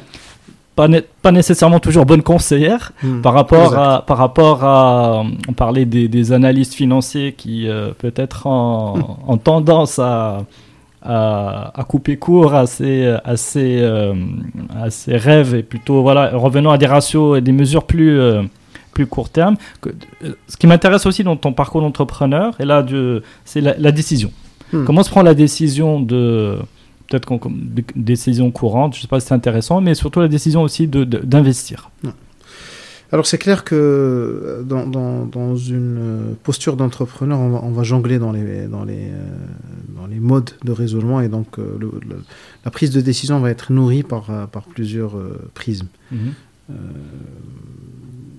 La motivation, le, le gut feeling, comme disent les anglo-saxons, va, va toujours être là, bien Mhm. évidemment. Mais à un certain moment, on s'appuie aussi sur des, des approches plus rationnelles, Mhm. soit tout seul, soit très souvent, dans- pour répondre à ta question, en concertation avec les gens autour de moi. J'ai des associés, j'ai des amis, j'ai des gens que je rémunère pour qu'ils réfléchissent euh, avec moi, euh, qui vont amener d'expertise euh, financière justement ou, ou autre. Donc euh, voilà, on, on se donne quand même les moyens de, de faire ce qu'on recommande à nos clients de faire Mhm. dans une activité conseil. Euh, mais c'est clair qu'un entrepreneur ne décide pas tout sur la base de, de chiffres et de- d'Excel. hein. Voilà, des fois, il y a des mais même des dilemmes peut-être. hein. Oui, oui, Euh, euh, t- très souvent, très souvent. Mm. Après, dans la gestion opérationnelle, par exemple dans la gestion du cabinet, on est quand même, on est passé à des logiques de budget, de prévision, de Mhm. voilà. on- on- maintenant, c'est le, le démarrage d'une aventure entrepreneuriale qui est souvent euh, l'objet de dilemmes, comme tu dis, Mhm. ou, ou d'incertitudes. Et à un certain moment, il faut trancher. On évalue le risque et puis. euh, tu sais, euh, moi j'aime bien une expression. j'ai, bon, tu, tu l'as compris, j'ai, j'ai côtoyé le monde anglo-saxon qui m'a, qui m'a beaucoup inspiré. Bon, Mhm. depuis que j'étais gosse, j'étais inspiré. Je voulais partir aux États-Unis à la base. Depuis, j'ai vraiment pas envie d'aller aux États-Unis. D'ailleurs, c'est un pays que j'ai jamais visité. Je compte pas le visiter. Il faut jamais dire jamais. Voilà, jamais. J'ai pas de, j'ai pas de plan. mhm. J'ai- J'ai vu beaucoup d'autres régions du monde et j'en ai encore beaucoup à voir, mais, euh, mais, mais c'est le mode anglo-saxon qui m'intéresse. Ils disent choose your hard. C'est-à-dire euh, être salarié, c'est bien parce qu'il y a le confort du- de la fin du Mhm. mois du salaire, mais il y a pas, on dispose pas de son temps, on fait pas vraiment tout ce qu'on veut, on doit rendre des comptes euh, à des gens euh, et à exécuter des politiques sur lesquelles on n'est pas nécessairement d'accord, etc. Maintenant, euh, être euh, à son compte, on peut faire ce qu'on veut, mais bon, il y a, y a, moins la certitude du, du, salaire de la fin mm. du mois. Je fais la version courte. Et donc, euh, être salarié, c'est it's hard, mais être entrepreneur, it's hard. Maintenant, choose your heart. Donc, euh, c'est une question de choix. C'est une question de choix. Mm. Et choisir, c'est renoncer. Et, euh, et, renoncer à des choses. Donc, il faut l'assumer. Il faut être en cohérence avec, avec ça. Donc, oui, j'ai eu des aventures où j'ai investi, par exemple, avec des, des, personnes dans certains business. Où, où, je me suis rendu compte que j'aurais jamais dû le faire. Je, voilà, parce que, parce que l'aventure s'est mal soldée. Mais, mais j'ai pris l'enseignement tu, euh, si, on a, si c'est capable de euh, d'en tirer, c'est pas toujours évident, mais oui. est-ce que c'est. Euh, Alors je vais te dire. Est-ce que ça se situe en général? La, vraie réponse est je ne sais pas. C'est pour hmm. être très honnête. Je, je, je, ne sais pas. Maintenant, le... chaque cas est particulier. Maintenant, ce qui est sûr, c'est le temps qu'on passe à, à, évaluer l'opportunité et le risque. Et, euh, et puis l'énergie qu'on fait à suivre un projet, qu'on met aussi à suivre un projet. Hmm. Euh, il m'est arrivé par exemple de me lancer dans des aventures où, où je pense que si c'était moi qui avais géré, peut-être les choses seraient passées différemment. Et je pensais que, que les personnes avec qui je m'étais associé allaient gérer de la même manière que moi. Et on n'a pas nécessairement mis en place les instances de gouvernance pour suivre ça. Mais forcément, la fois d'après, l'aventure d'après, j'étais meilleur sur ce sujet-là. Donc, hmm. on a mis les garde-fous et ainsi de suite. Hmm. Donc, c'est un, process d'apprentissage. Et puis, euh, c'est aussi une réalité. Euh, on a, par exemple, euh, des activités qui ont été chamboulées par le contexte. Je parle hmm. depuis 2020, une activité qu'on avait lancée juste avant de Corporate Events. Ben, elle est pratiquement à l'arrêt. Ça, c'est donc il fallait discuter avec les, les associés sur qu'est-ce qu'on en fait finalement. Mm. Et ça, ça dépasse euh, finalement le, le, la, capacité à, anticiper ou le mode de gestion ou à évaluer le risque. C'est voilà. C'est mm. après il y a aussi dans l'autre sens, c'est-à-dire des, des, aventures où on n'a pas passé beaucoup de temps et qui se sont avérées être des, des belles aventures où finalement on a bien fait de saisir l'opportunité parce qu'elle est venue. Euh, quoi. Tu sais, moi, je, te disais, euh, Karim, je, on, parle de, d'un parcours en linéarité, effectivement, mm. euh, académique, professionnel, mais j'ai toujours eu des activités extra-professionnelles qui m'ont beaucoup nourri dans, dans, dans, mes décisions professionnelles. tu parlais de, dans ton introduction de la mesure d'audience. effectivement, j'étais dans, le, dans le conseil d'administration. J'ai présidé le conseil d'administration du CIOMED, l'instance qui, qui, mm-hmm. qui, mesure l'audience télé au Maroc pendant plusieurs années. Donc j'avais dans le board les, chaînes télé, euh, le régie, euh, les annonceurs, le groupement des annonceurs du Maroc, l'UACC, l'Union des agences conseillers de communication. Donc ça me permet d'interagir avec des gens très intéressants qui ont des prismes très différents. Et ça fait partie des choses qui me nourrissent dans mes mmh. décisions euh, au quotidien. Mmh. Je suis actuellement secrétaire général de la French Tech Maroc qui est une instance de dynamisation de l'entrepreneuriat, de euh, le monde des startups que tu connais mhm. bien, parce que tu y as consacré quelques, quelques podcasts. je commence à, à, découvrir et qui est très, qui est très intéressant. Il y a des pépites, hein, on a des pépites. Exactement. Donc c'est un monde aussi qui m'intéresse, ça me permet de rencontrer des, des personnes comme moi, d'autres entrepreneurs, mais aussi des entrepreneurs qui ne sont pas comme nous. Hmm. Euh, qui, qui, qui euh, et là, c'est très enrichissant là également. Ce que tu dis là, c'est que tu as J'entends deux choses. Il y a la notion de réseau, donc euh, de relations, euh, de contact, etc. Puis il y a une deuxième chose que j'entends aussi, c'est le mindset, c'est de comprendre comment euh, réfléchit le média, l'annonceur, le, jeune créateur. c'est intéressant.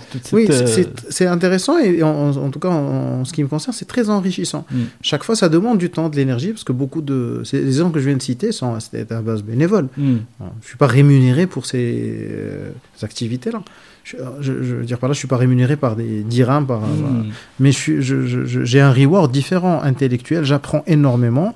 C'est mon, euh, mon mode de formation continue, euh, développement continu. Euh, on a un club des Business Angels à la Chambre française de commerce et d'industrie, à laquelle j'avais participé à un programme d'incubation, le cluster de la CFCIM, encadré des, des jeunes start-upers, et puis on a rencontré d'autres pour étudier la possibilité d'investir. Pour des, des tickets d'entrée, euh, quand on investit dans une boîte qui démarre, ben, elles sont toujours plus intéressants que quand elle, mm. euh, elle devient euh, plus grosse mm. et qui est cohérent avec aussi ma, ma capacité d'investissement. On parle d'un ticket à quelques dizaines de milliers de dirhams, donc ça, ça, peut être euh, porté par, par des jeunes entrepreneurs aussi qui vont aider d'autres jeunes entrepreneurs, ainsi de suite. Mais en tout cas, c'est tout ce réseau-là qui crée cette dynamique euh, positive d'apprentissage. Et, et, voilà, je me nourris de tout ça finalement. Je me nourris de tout ça. Alors très bien. Bah, tu, tu me tends une perche, mhm. Reda, sur, ces, sur ces, ce dynamisme dans les associations professionnelles qui est très important et je pense qu'il illustre bien ce que tu dis depuis le départ, la curiosité, le, et, finalement la capacité d'agir sur des écosystèmes ne peut passer que par cette, euh, cette activité, ce dynamisme. Exact. Donc très bien, moi je le... Euh, j'en suis convaincu. Maintenant, ce que j'aimerais comprendre, si tu veux partager avec nous, c'est les coulisses de comment dans le temps euh, bah, tu es arrivé à, je vais utiliser le terme, pénétrer ces instances, y faire ta place, euh, te distinguer parmi tes pairs, je pense que c'est très important, euh, les convaincre de te faire confiance. Si tu peux voilà, nous illustrer un peu, euh, nous donner ta recette, hmm. pas nécessairement pour la copier, mais pour s'en inspirer. Ouais. Alors merci de me poser la question. je t'avoue que j'ai jamais fait l'exercice pour le structurer, mais je pense qu'il y a, il y a il y a un certain nombre de principes, j'ai envie de dire, de fonctionnement ou de, hmm. un système de croyance aussi, qui, euh, euh, qui, donne ce résultat à la fin.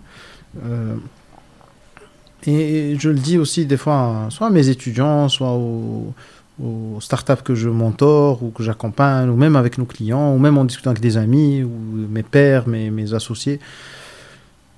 Il faut se, se nourrir dans, dans, la vie d'un certain nombre de, principes mhm. et de, de, de, règles de fonctionnement qui, euh, qui finalement vont, voilà, vont converger, vont faire converger les, les, les énergies autour de soi vers, euh, vers euh, ce qu'on appellera peut-être le succès, en tout cas un semblant de succès, en tout cas une atteinte des objectifs ou en tout cas une situation avec laquelle on est satisfait.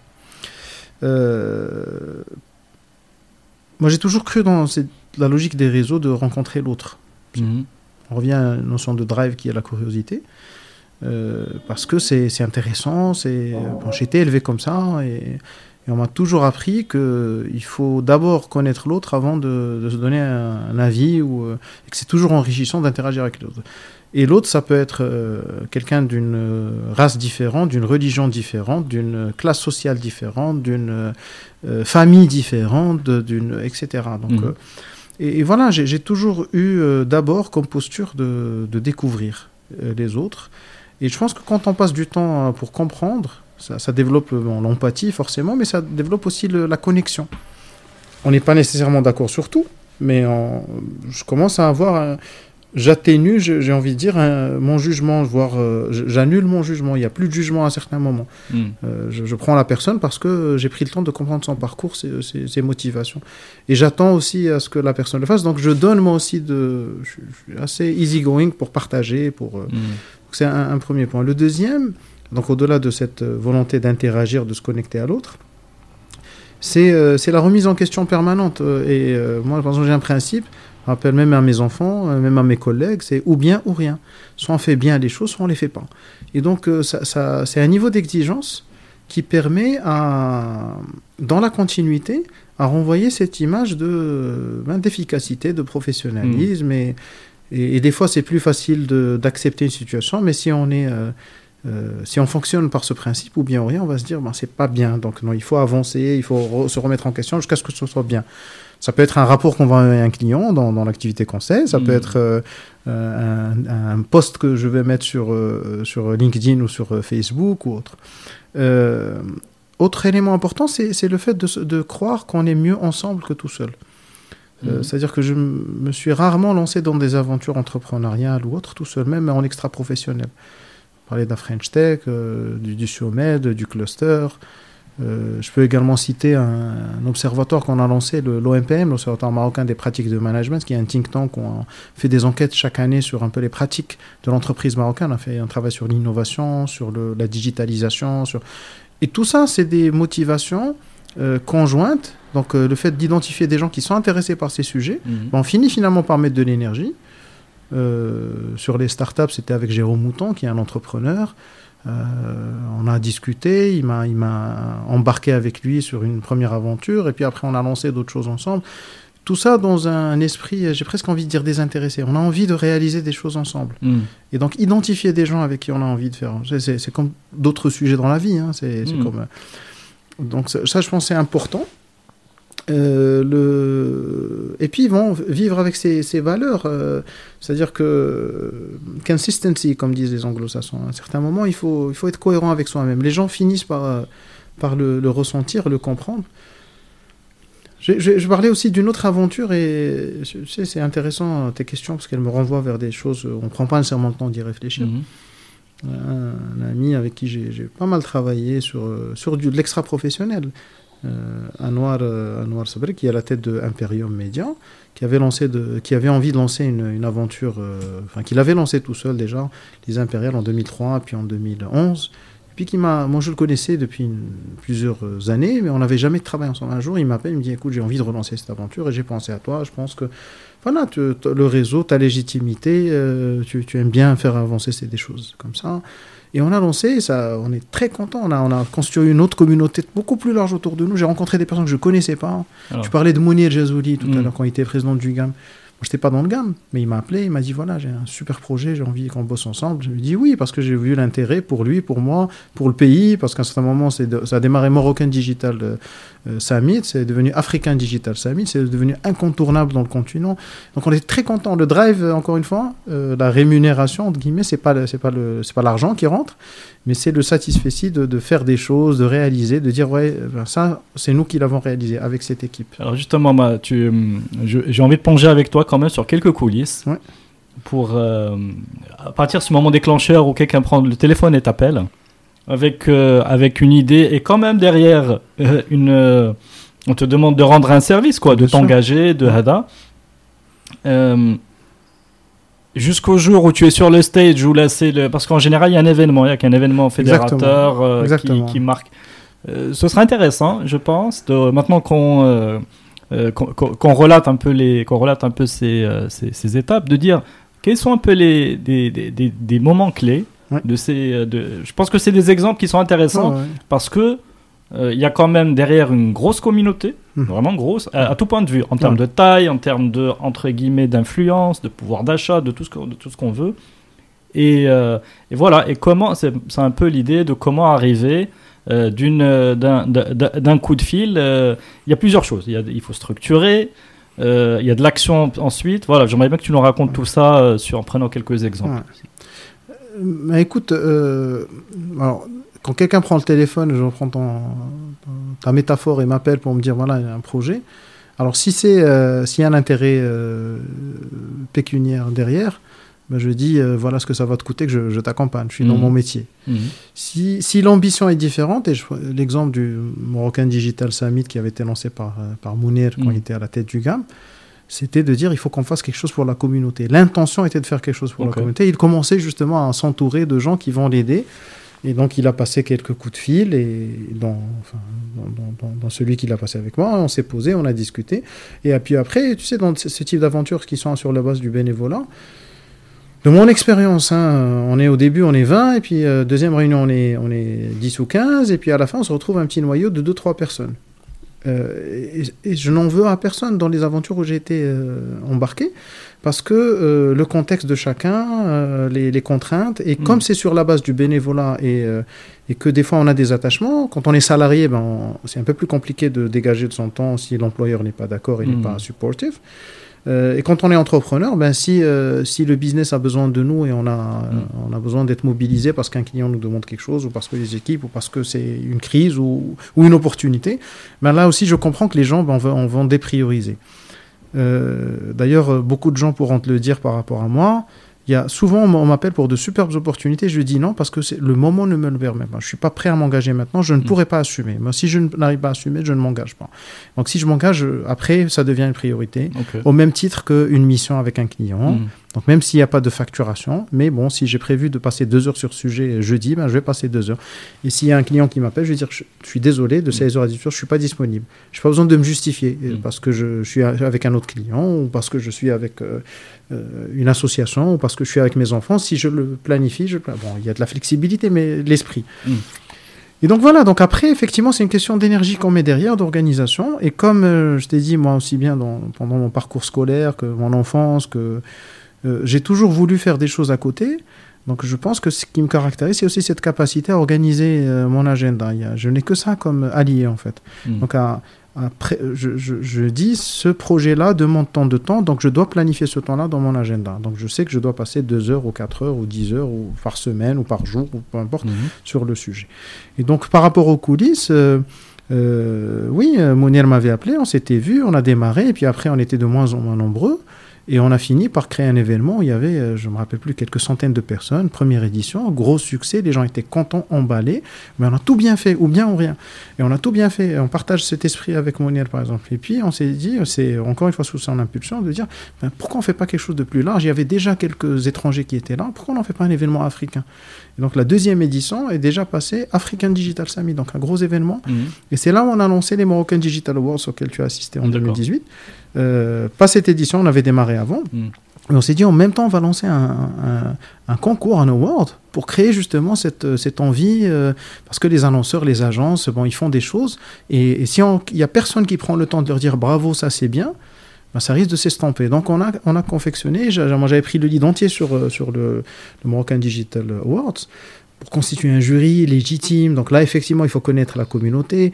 Mais il ne faut pas, euh, quand je dis connaître la communauté, moi, je me- m'interdis d'appeler toujours les gens que je connais dans le sens mes amis, mes connaissances.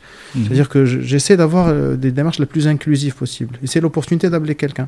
C'est-à-dire demain, on va créer un événement autour de, de- du content creation. Je vais me dire, tiens, je vais appeler Karim. Mm. On, se, on se connaît à peine, j'ai envie de te dire. Mhm. Mais je me dis, bon, il est dans sa dynamique, il fait des choses, ben, il faut qu'il soit là. Mm. Après, euh, peut-être que ça va marcher, ça va pas marcher. Peut-être qu'il fera partie des 20, mais pas des, des 3 à 5 qui vont rester. Mhm. Mais au moins, j'aurais essayé, j'aurais tenté le coup.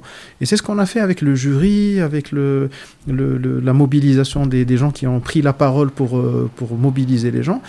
Et quand on fait les choses bien, euh, ben, les gens ont envie de, de- de faire partie de l'aventure l'année d'après. Et c'est pour ça que ça a été reconduit, ça a été reconduit. Et, euh, et c'est devenu un superbe événement. Mhm. Euh, je me rappelle euh, un autre événement, Hicham Halou, le designer Mhm. international, franco-marocain, qu'on connaît, que je connaissais pas, je voyais ses posts, je lui envoyais des encouragements, il me répondait, il faut qu'un jour on prenne un café, on s'est vu, on a discuté, on partage un certain nombre de, de valeurs, on est, on est des styles très différents, mais on s'apprécie. Et un jour, il m'a dit, écoute, voilà, je, je fais partie de la, de la dynamique design internationale et il y a quelque chose qui s'appelle les, euh, World Design Talks. Euh, et, et moi, j'ai envie de ramener ça au Maroc. Ce serait top de positionner le Maroc dans son échiquier international. Et moi, tout ce qui va promouvoir le- la marque Maroc, euh, marhaba, quoi. Je, Mm. je suis à la limite. euh, là, en finissant, il y a quelqu'un qui m'appelle que je connais ni d'Eve ni d'Adam qui me dit il y a un super projet. Voilà. Bon, je vais me renseigner, bien sûr. Mais si en bout de, en bout de, en bout de chaîne, ça va servir le Maroc pour qu'on le mette en Mm. avant, je suis partant. hein, je, open invite. Donc il m'a dit ça, j'ai dit ok. Donc on a monté un, un dispositif et euh, à l'occasion peut-être que tu, tu feras un podcast avec lui, il t'en parlera.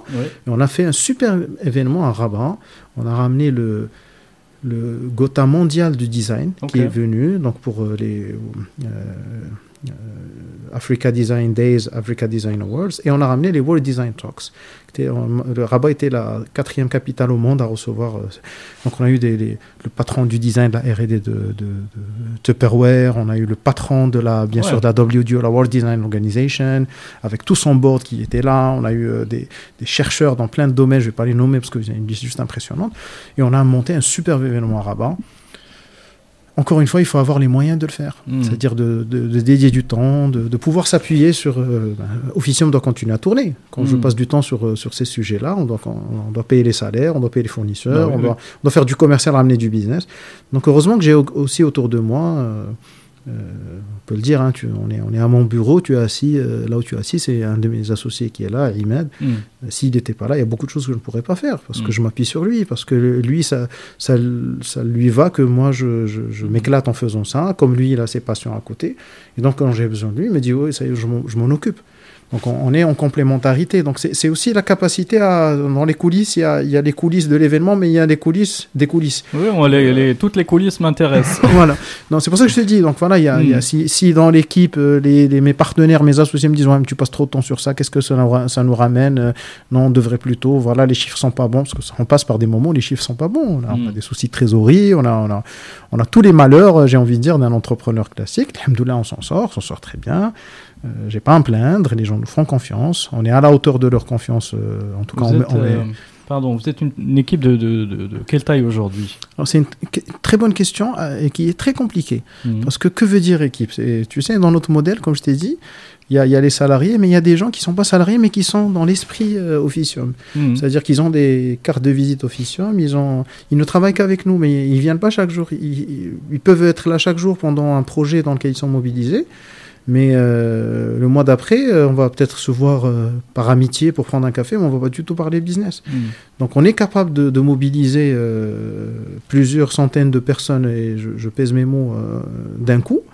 Euh, au quotidien, on va dire qu'on est une vingtaine de personnes qui, qui opérons dans, dans l'activité de manière régulière. D'accord. Les domaines les plus phares, enfin les domaines. Alors, Ouais. Pourquoi je pose la question? Parce que on voit bien que cette capacité d'adaptation est importante. Bien sûr. Le, le, le marketing et la brand euh, que tu as démarré euh, dans, la, dans la brand chez PNJ il y a, dans les débuts des années 2000, peut-être que ce n'est pas celui de, le même que celui d'aujourd'hui, on est plus dans le digital, etc. Donc c'est c'est ce renouvellement-là en tant qu'entrepreneur qui est Ouais. nécessaire. Entrepreneur slash chef d'entreprise. Ouais, indispensable. Bah, écoute, aujourd'hui, on a, on a, on a, on a, des, des- ce qu'on appelle des, des- un- enfin une sorte de, de, de- de noyau dur d'expertise. Et quand on parle d'expertise, c'est vraiment des gens qui s'intéressent au sujet, donc qui suivent l'actualité. Euh, et euh, et on, on a autour de nous construit un écosystème de, de sister companies. Comme je t'ai dit, moi j'ai pris des parts dans d'autres boîtes. On a filialisé certaines activités. Mhm. Aujourd'hui, par exemple, une, une, une sister company qui est dans le marketing expérientiel. Donc, on a, du, on a des, des, des- des, euh, comment j'appellerais ça, du, des, des prises de part, euh, participation croisée. Mhm. On travaille beaucoup ensemble. Euh, on- on est dans, dans la production euh, audiovisuelle à travers soit des entreprises qui sont partenaires, on n'a aucun lien de, d'actionnariat, mais on va travailler ensemble pour aller développer des projets. Mhm. on a une boîte qui est dans le marketing digital qui fait partie aujourd'hui de, de notre écosystème. Donc on, on a construit autour de nous. C'est pour ça que je te disais tout à l'heure, c'est quoi l'équipe? Parce que pour moi, Mm. par exemple, l'équipe de, telle entreprise qui est dans tel euh, secteur, même s'il n'y a aucun lien, ben c'est mon équipe. Je peux demain les appeler, les mobiliser pour un sujet. euh, comprends. Littéralement, Euh, je, je- quand je rentre dans ces bureaux-là, mon, j'ouvre mon ordi, euh, ça se connecte sur le Wi-Fi directement. Tu vois, j'ai, euh, j'ai, euh, la reconnaissance faciale euh, dans, chez des certains. Je rentre, euh, j'ai, mon badge, c'est moi, quoi. Je, je me présente devant la porte, je rentre et Ton identité voilà. est enregistrée. donc voilà, c'est sa capacité à créer des liens de confiance, hermétiques bien évidemment, pour qu'il n'y ait pas de conflit d'intérêt, mais dans la, dans la transparence.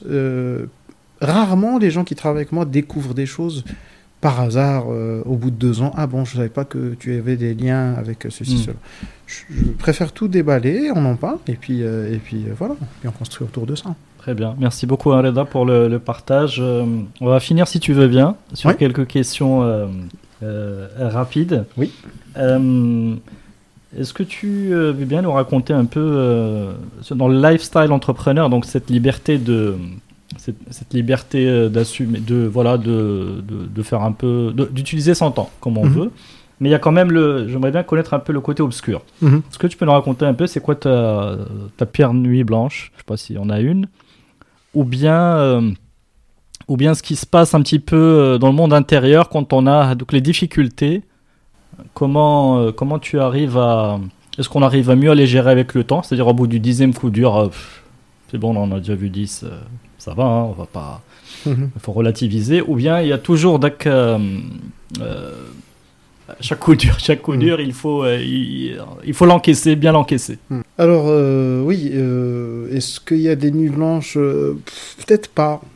Tu sais, il y, a un- il y a un côté dont on n'a pas parlé, mais qui fait de moi ce que je suis. C'est aussi, euh, euh, je vais pas dire un côté fataliste, parce que c'est pas le cas, mais ma foi, tu vois, à un certain Mhm. moment, quand on Allah, Mhm. ça finira par se soulever.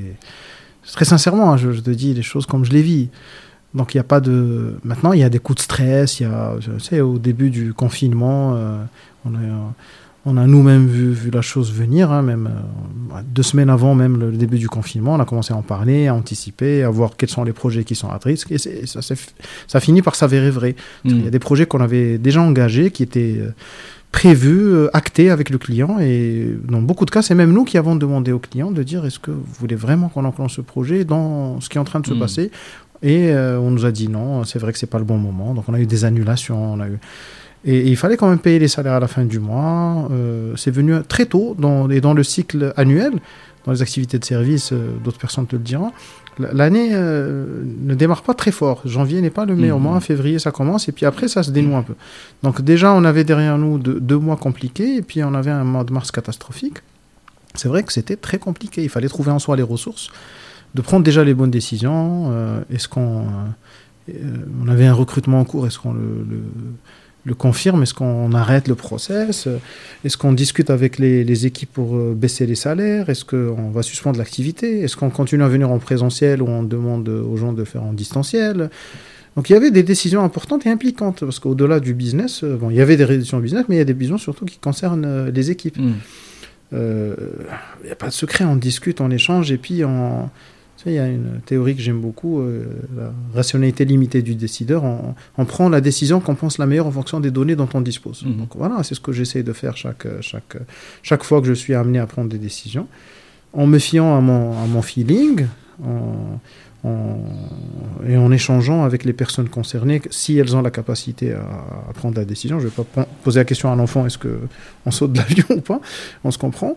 Mais, euh, mais voilà, et, on finit par prendre les décisions et les assumer. Et puis, à, un certain moment, il y a aussi cette capacité à, accepter rapidement, c'est-à-dire rentrer dans le cycle de là, qu'est-ce qu'on fait? Hmm.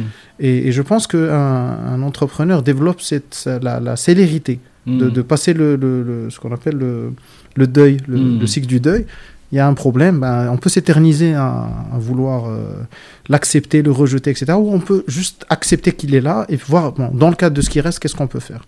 Et à chaque fois, je pense que c'est là où j'ai trouvé des ressources. Après, c'est la résilience qui est remise en question. Des fois, on n'a pas la capacité de le faire. Et ça, ça fait qu'on prend de mauvaises décisions. Bon, on finit par s'attraper. Ou alors par ne pas prendre des décisions, ce qui peut souvent s'avérer pire. Hmm. Et euh, euh, la, la principale hantise, bien évidemment, c'est euh, qu'on est dans des activités, on n'a pas de visibilité euh, à long terme. On ne sait pas euh, qu'est-ce qui va se passer l'année prochaine, on ne sait pas ce qui va se passer l'année d'après. pourtant, il faudra payer les salaires, il faudra payer les, charges, et, à côté, il faut, faut que les enfants mm. puissent aller à l'école et qu'on ait les moyens de vivre. Donc c'est vrai qu'il y a ce côté qui est un peu compliqué. On essaie de diversifier les streams pour pouvoir justement ne pas tout mettre au même niveau, mais, mais des événements comme, comme Covid euh, touchent tout le monde et de la mm. même manière. Donc euh, donc il y a, y, a un côté, euh, y a un côté compliqué au quotidien, mm. mais qui est largement compensé. Moi, il m'arrive ici dans mon bureau des fois que les, enfants viennent, passent l'après-midi avec moi, la journée, ou là qui font des cours en distanciel, ben, il y en a un qui mm. vient passer sa, sa, journée en distanciel au bureau si le bureau n'est pas plein. Donc il y a un côté aussi rewarding très intéressant qui compense, on va dire. Très bien. Est-ce que tu as des, euh, un échec euh, préféré? Un échec préféré euh, Oui, je pourrais peut-être. je, alors, je, l'intellectualiserai pour, comme c'est un échec qui concerne aussi d'autres personnes et que, voilà, ça va être public, ça va être diffusé, donc je ne vais pas peut-être te donner des spécificités, mmh, mais l'idée c'est que dans le business, si on veut s'associer à des gens, il vaut mieux que les de mettre de côté toutes les émotions, les relations euh, émotionnelles, amicales, mhm. et de raisonner en, bonne gouvernance. Mhm. Euh, C'est le cas aussi des entreprises familiales, généralement. Moi, c'est pas mon cas. Mhm. Mais dans les entreprises familiales, des fois, on a, on a un peu honte de discuter de sujets, de formaliser. Oui, mais il faut contractualiser. Oui, mais mes parts doivent apparaître sur les statuts. Donc, dans ben, des fois, on s'engage dans des business avec, euh, voilà, dans des aventures, dans des projets, dans des investissements avec des gens hmm. qu'on pense euh, protégés par l'amitié, mais à un certain moment, s'il y a un souci, ben, il y a de vrai que la gouvernance. Donc, les manières avec lesquelles les décisions sont prises, la accountability, le fait de formaliser les choses, ça, ça m'a, ça m'a, ça m'a coûté euh, par moment dans, dans mes relations. C'est-à-dire que toi, tu as renoncé à ce principe-là par, naïvement. je sais pas, moi, ou par... naïvement, naïvement, en me disant on va, on va régulariser après. Mhm. Et, et je me suis rendu compte que, que la confiance est des fois mal placée. D'accord, donc c'est si- vraiment un problème de confiance. De confiance, faut oui. pas accorder sa confiance, même dans des cercles très proches. Euh, oui, euh, ou en tout cas le faire en, en- en formalisant, parce que des Mm. fois, quand je parle de confiance, c'est aussi on peut euh, quelques mois plus tard dire ah mais c'est pas ce que j'avais compris. Alors que quand on fait les choses en bonne et due forme, Mm. ben, on, on écrit, on formalise, et je pense que c'est important pour euh, pour euh, pour ne pas avoir euh, de regrets euh, simples, j'ai envie de dire. De, de- voilà de, de se dire que dans le business dans l'entrepreneuriat ben, il faut formaliser les choses euh, Mm. clarifier écrire euh, discuter et non pas supposer que tout le monde a la même interprétation c'est vrai dans la, dans la vie de tous les jours, mais dans le Mhm. business, ça peut coûter de l'argent. C'est ça. Ça Et puis surtout quand on est entrepreneur, euh, voilà, l'impact peut être euh, peut être beaucoup plus brutal. Donc c'est pour ça qu'il vaut mieux se protéger au maximum. Se protéger et protéger l'autre aussi. Mhm. Parce que euh, très sincèrement, moi je pense que c'est une, une dynamique saine. C'est pour ça que je parle de gouvernance. Euh, non pas de formalisation, de contractualisation, c'est vraiment, euh, on se met d'accord comment on va gérer tout ça, comment on prend des décisions, c'est quoi le risque, qui prend le risque. Euh, ben d'accord, ben dans ce cas-là, on formalise, et comme ça c'est clair pour, pour Mhm. nous deux, pour tout le monde. Très bien. Donc clarifier les règles du jeu. Exactement. Une petite question sur la, la machine à idées. Parce Mhm. que tu es dans le. Si on peut résumer un peu la chaîne de valeur de, de- de l'innovation, de l'idée jusqu'à son implémentation, etc. Et, même, et tu portes toi-même tes projets en tant qu'entrepreneur.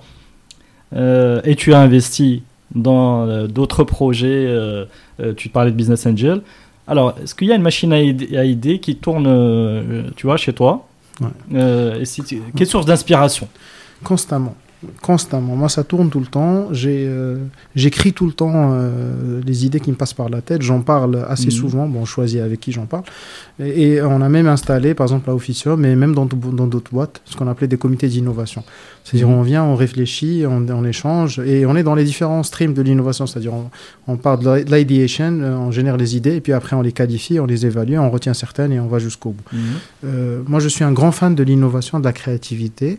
Et, euh, et donc, oui, je, je mets ça en place tout le temps. Et, tout est inspiration. Euh, J'ai euh, souvent des échanges avec un ami, Saifullah, qui va se reconnaître. Et, quand on échange, lui, c'est une, machine intellectuelle. Et, et quand il me partage avec moi des idées, ben je, deux jours après, je vais le rappeler. Il le sait. Il sait que je vais le rappeler pour lui donner, euh, euh, sur base 1, je vais lui donner 10 ou 100. Parce que je, ça m'a tellement intéressé. C'est Mhm. c'est une question de passion, j'ai envie de dire. Quand il y a une idée qui nous intéresse, ben on va jusqu'au bout. On est en train de regarder une série Netflix et on se dit Ah, mais c'est ça le truc que je devais. euh, Et puis on fait. Parce que la créativité, c'est ça, c'est connecting the dots finalement. Donc Mhm. oui, tout est inspiration. Et moi, je pense que c'est quelque chose qui me définit. Je suis toujours en train de. De, de penser à des idées et d'écrire et d'écrire. Et puis je reviens sur mes notes et ça me permet de, de revenir à mes inspirations de la faire évoluer. Est-ce que tu écris euh, alors j'écris euh, hein. Ouais, surtout. J'ai des petits carnets, j'en ai plein. Bon, je vais pas les sortir Mhm. parce que ça va faire du bruit et les gens vont rien voir de toute façon. Mais j'ai plein de petits carnets où j'écris, donc ils sont souvent sur moi. J'ai des euh, en cloud euh, des fichiers. Euh, j'ai des. euh, enfin, je, je- franchement, je. je Sur le téléphone, tu dois avoir un truc. sur ben, en cloud, oui. C'est pour ça Mhm. que je, bon, je rentre sur mon téléphone.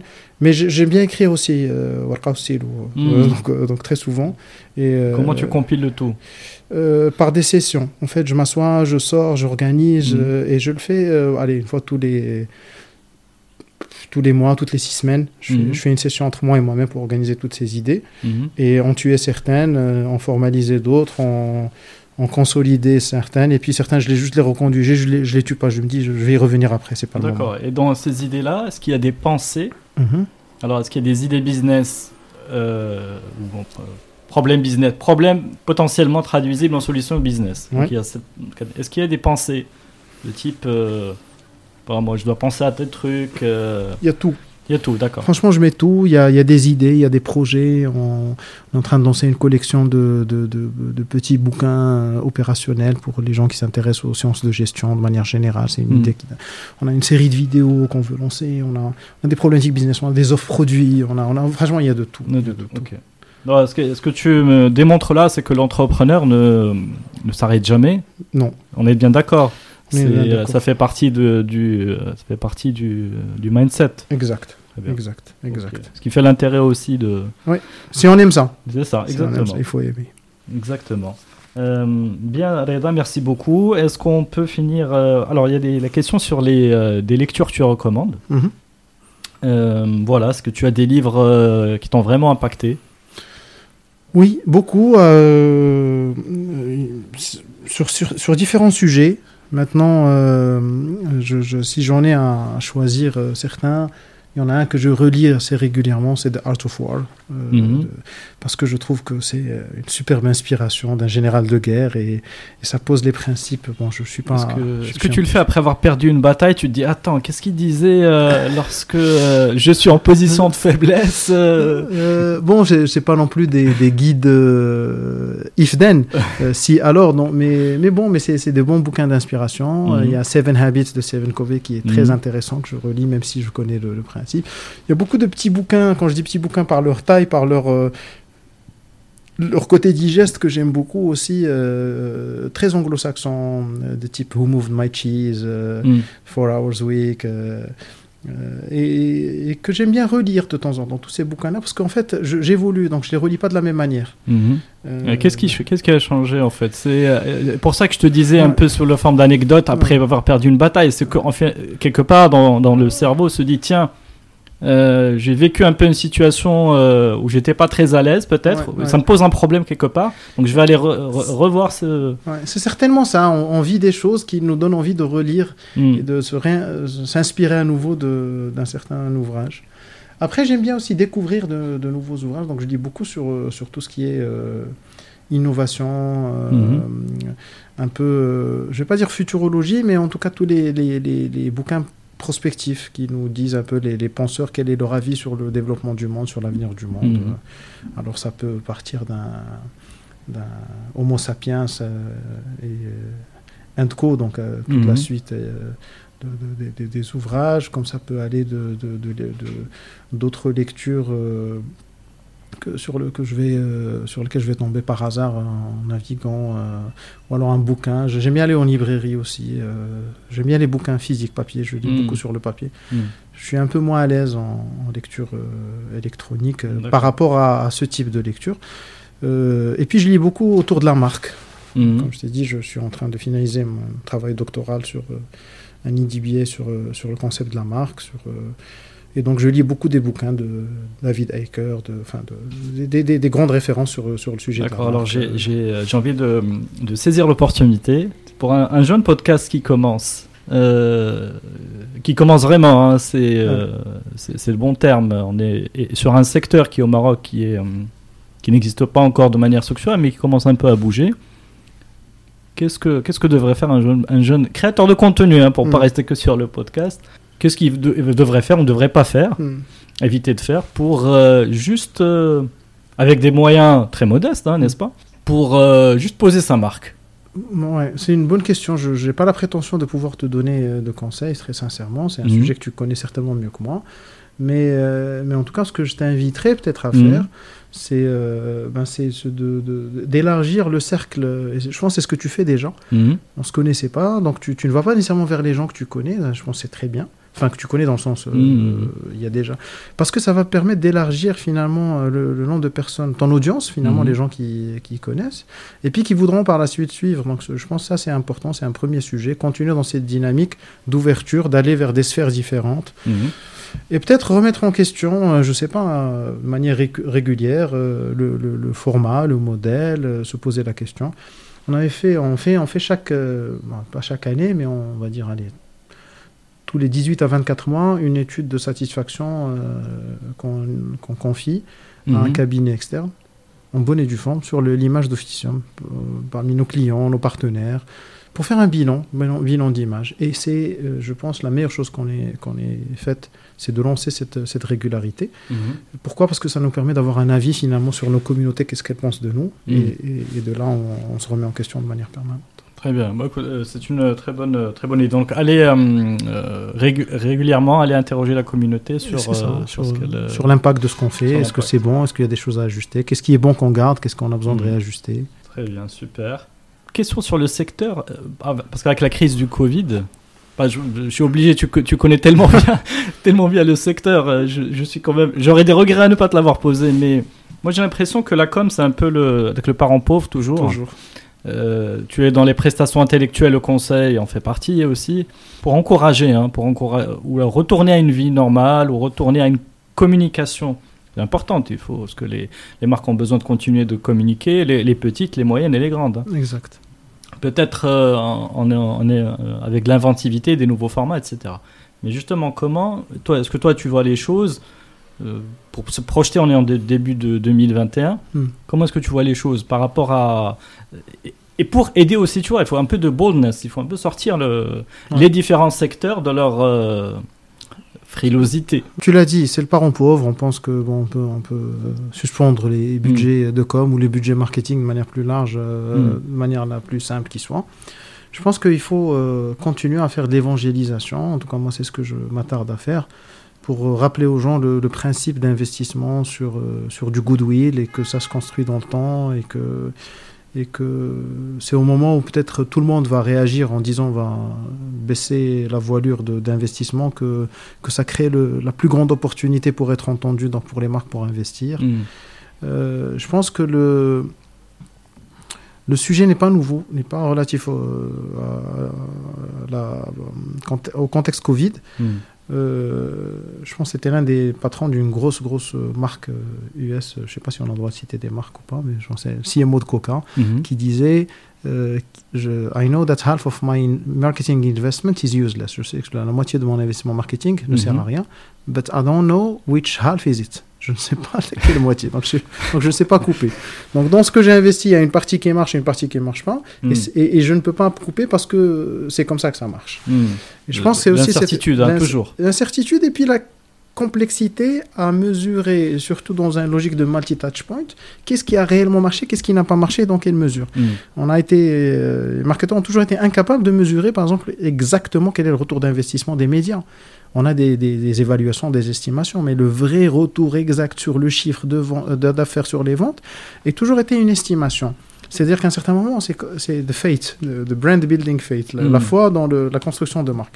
Je crois que pour construire une marque, il faut que j'investisse derrière. Hmm. Quel contenu, quel touchpoint, etc., je peux faire évoluer, mais je ne peux pas me permettre de ne pas investir dans le produit, dans la qualité du produit d'abord, parce que ne l'oublions pas, du produit ou du service, mais en tout cas le- le- l'offre elle-même, Mhm. et puis dans tout, euh, tout ce qu'il y a autour, euh, notamment la communication. Ok. Merci beaucoup Reda. Merci à Est-ce toi. que, Il y a des, des, euh, des messages que tu euh, souhaiterais adresser aux, pas aux jeunes entrepreneurs euh, ou à des communautés en particulier. Euh, je, voilà, je serais intéressé peut-être que si tu, voilà, si tu as des, des messages en particulier.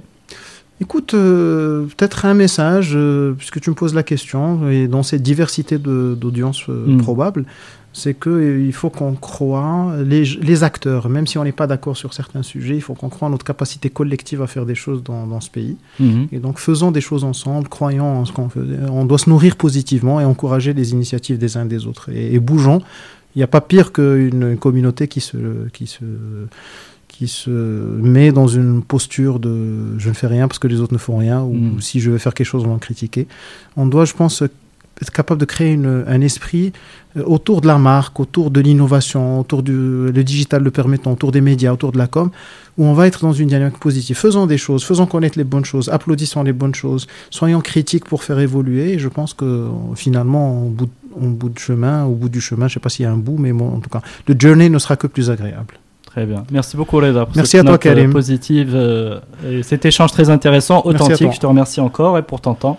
Merci à Je toi. te dis à très bientôt. euh, on on, on- on- on s'est connecté maintenant. exact, exact, à ta disposition. Connexion réussie, merci beaucoup.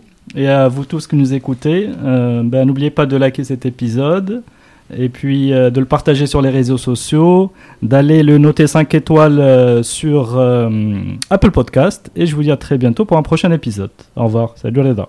Au revoir.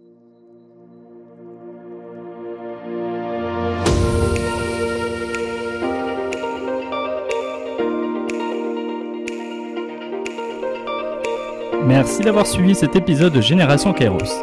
Avant de nous quitter, si vous l'avez aimé, vous pouvez vraiment m'aider à le faire connaître avec trois actions simples à faire en urgence. D'abord, le liker, le partager et laisser un message sur les pages Facebook et LinkedIn. Ensuite, abonnez-vous sur votre plateforme préférée de podcast, que ce soit Apple, Google, Spotify ou Deezer. Si vous êtes sur Apple Podcast, allez-y et notez le podcast, si possible, 5 petites étoiles et laissez un gentil commentaire. Continuez à en parler aussi autour de vous, cela m'aidera énormément. L'habillage musical du podcast est Tixon et s'appelle New Day. Restez à l'écoute des opportunités, restez à l'écoute de Génération Kairos. Ciao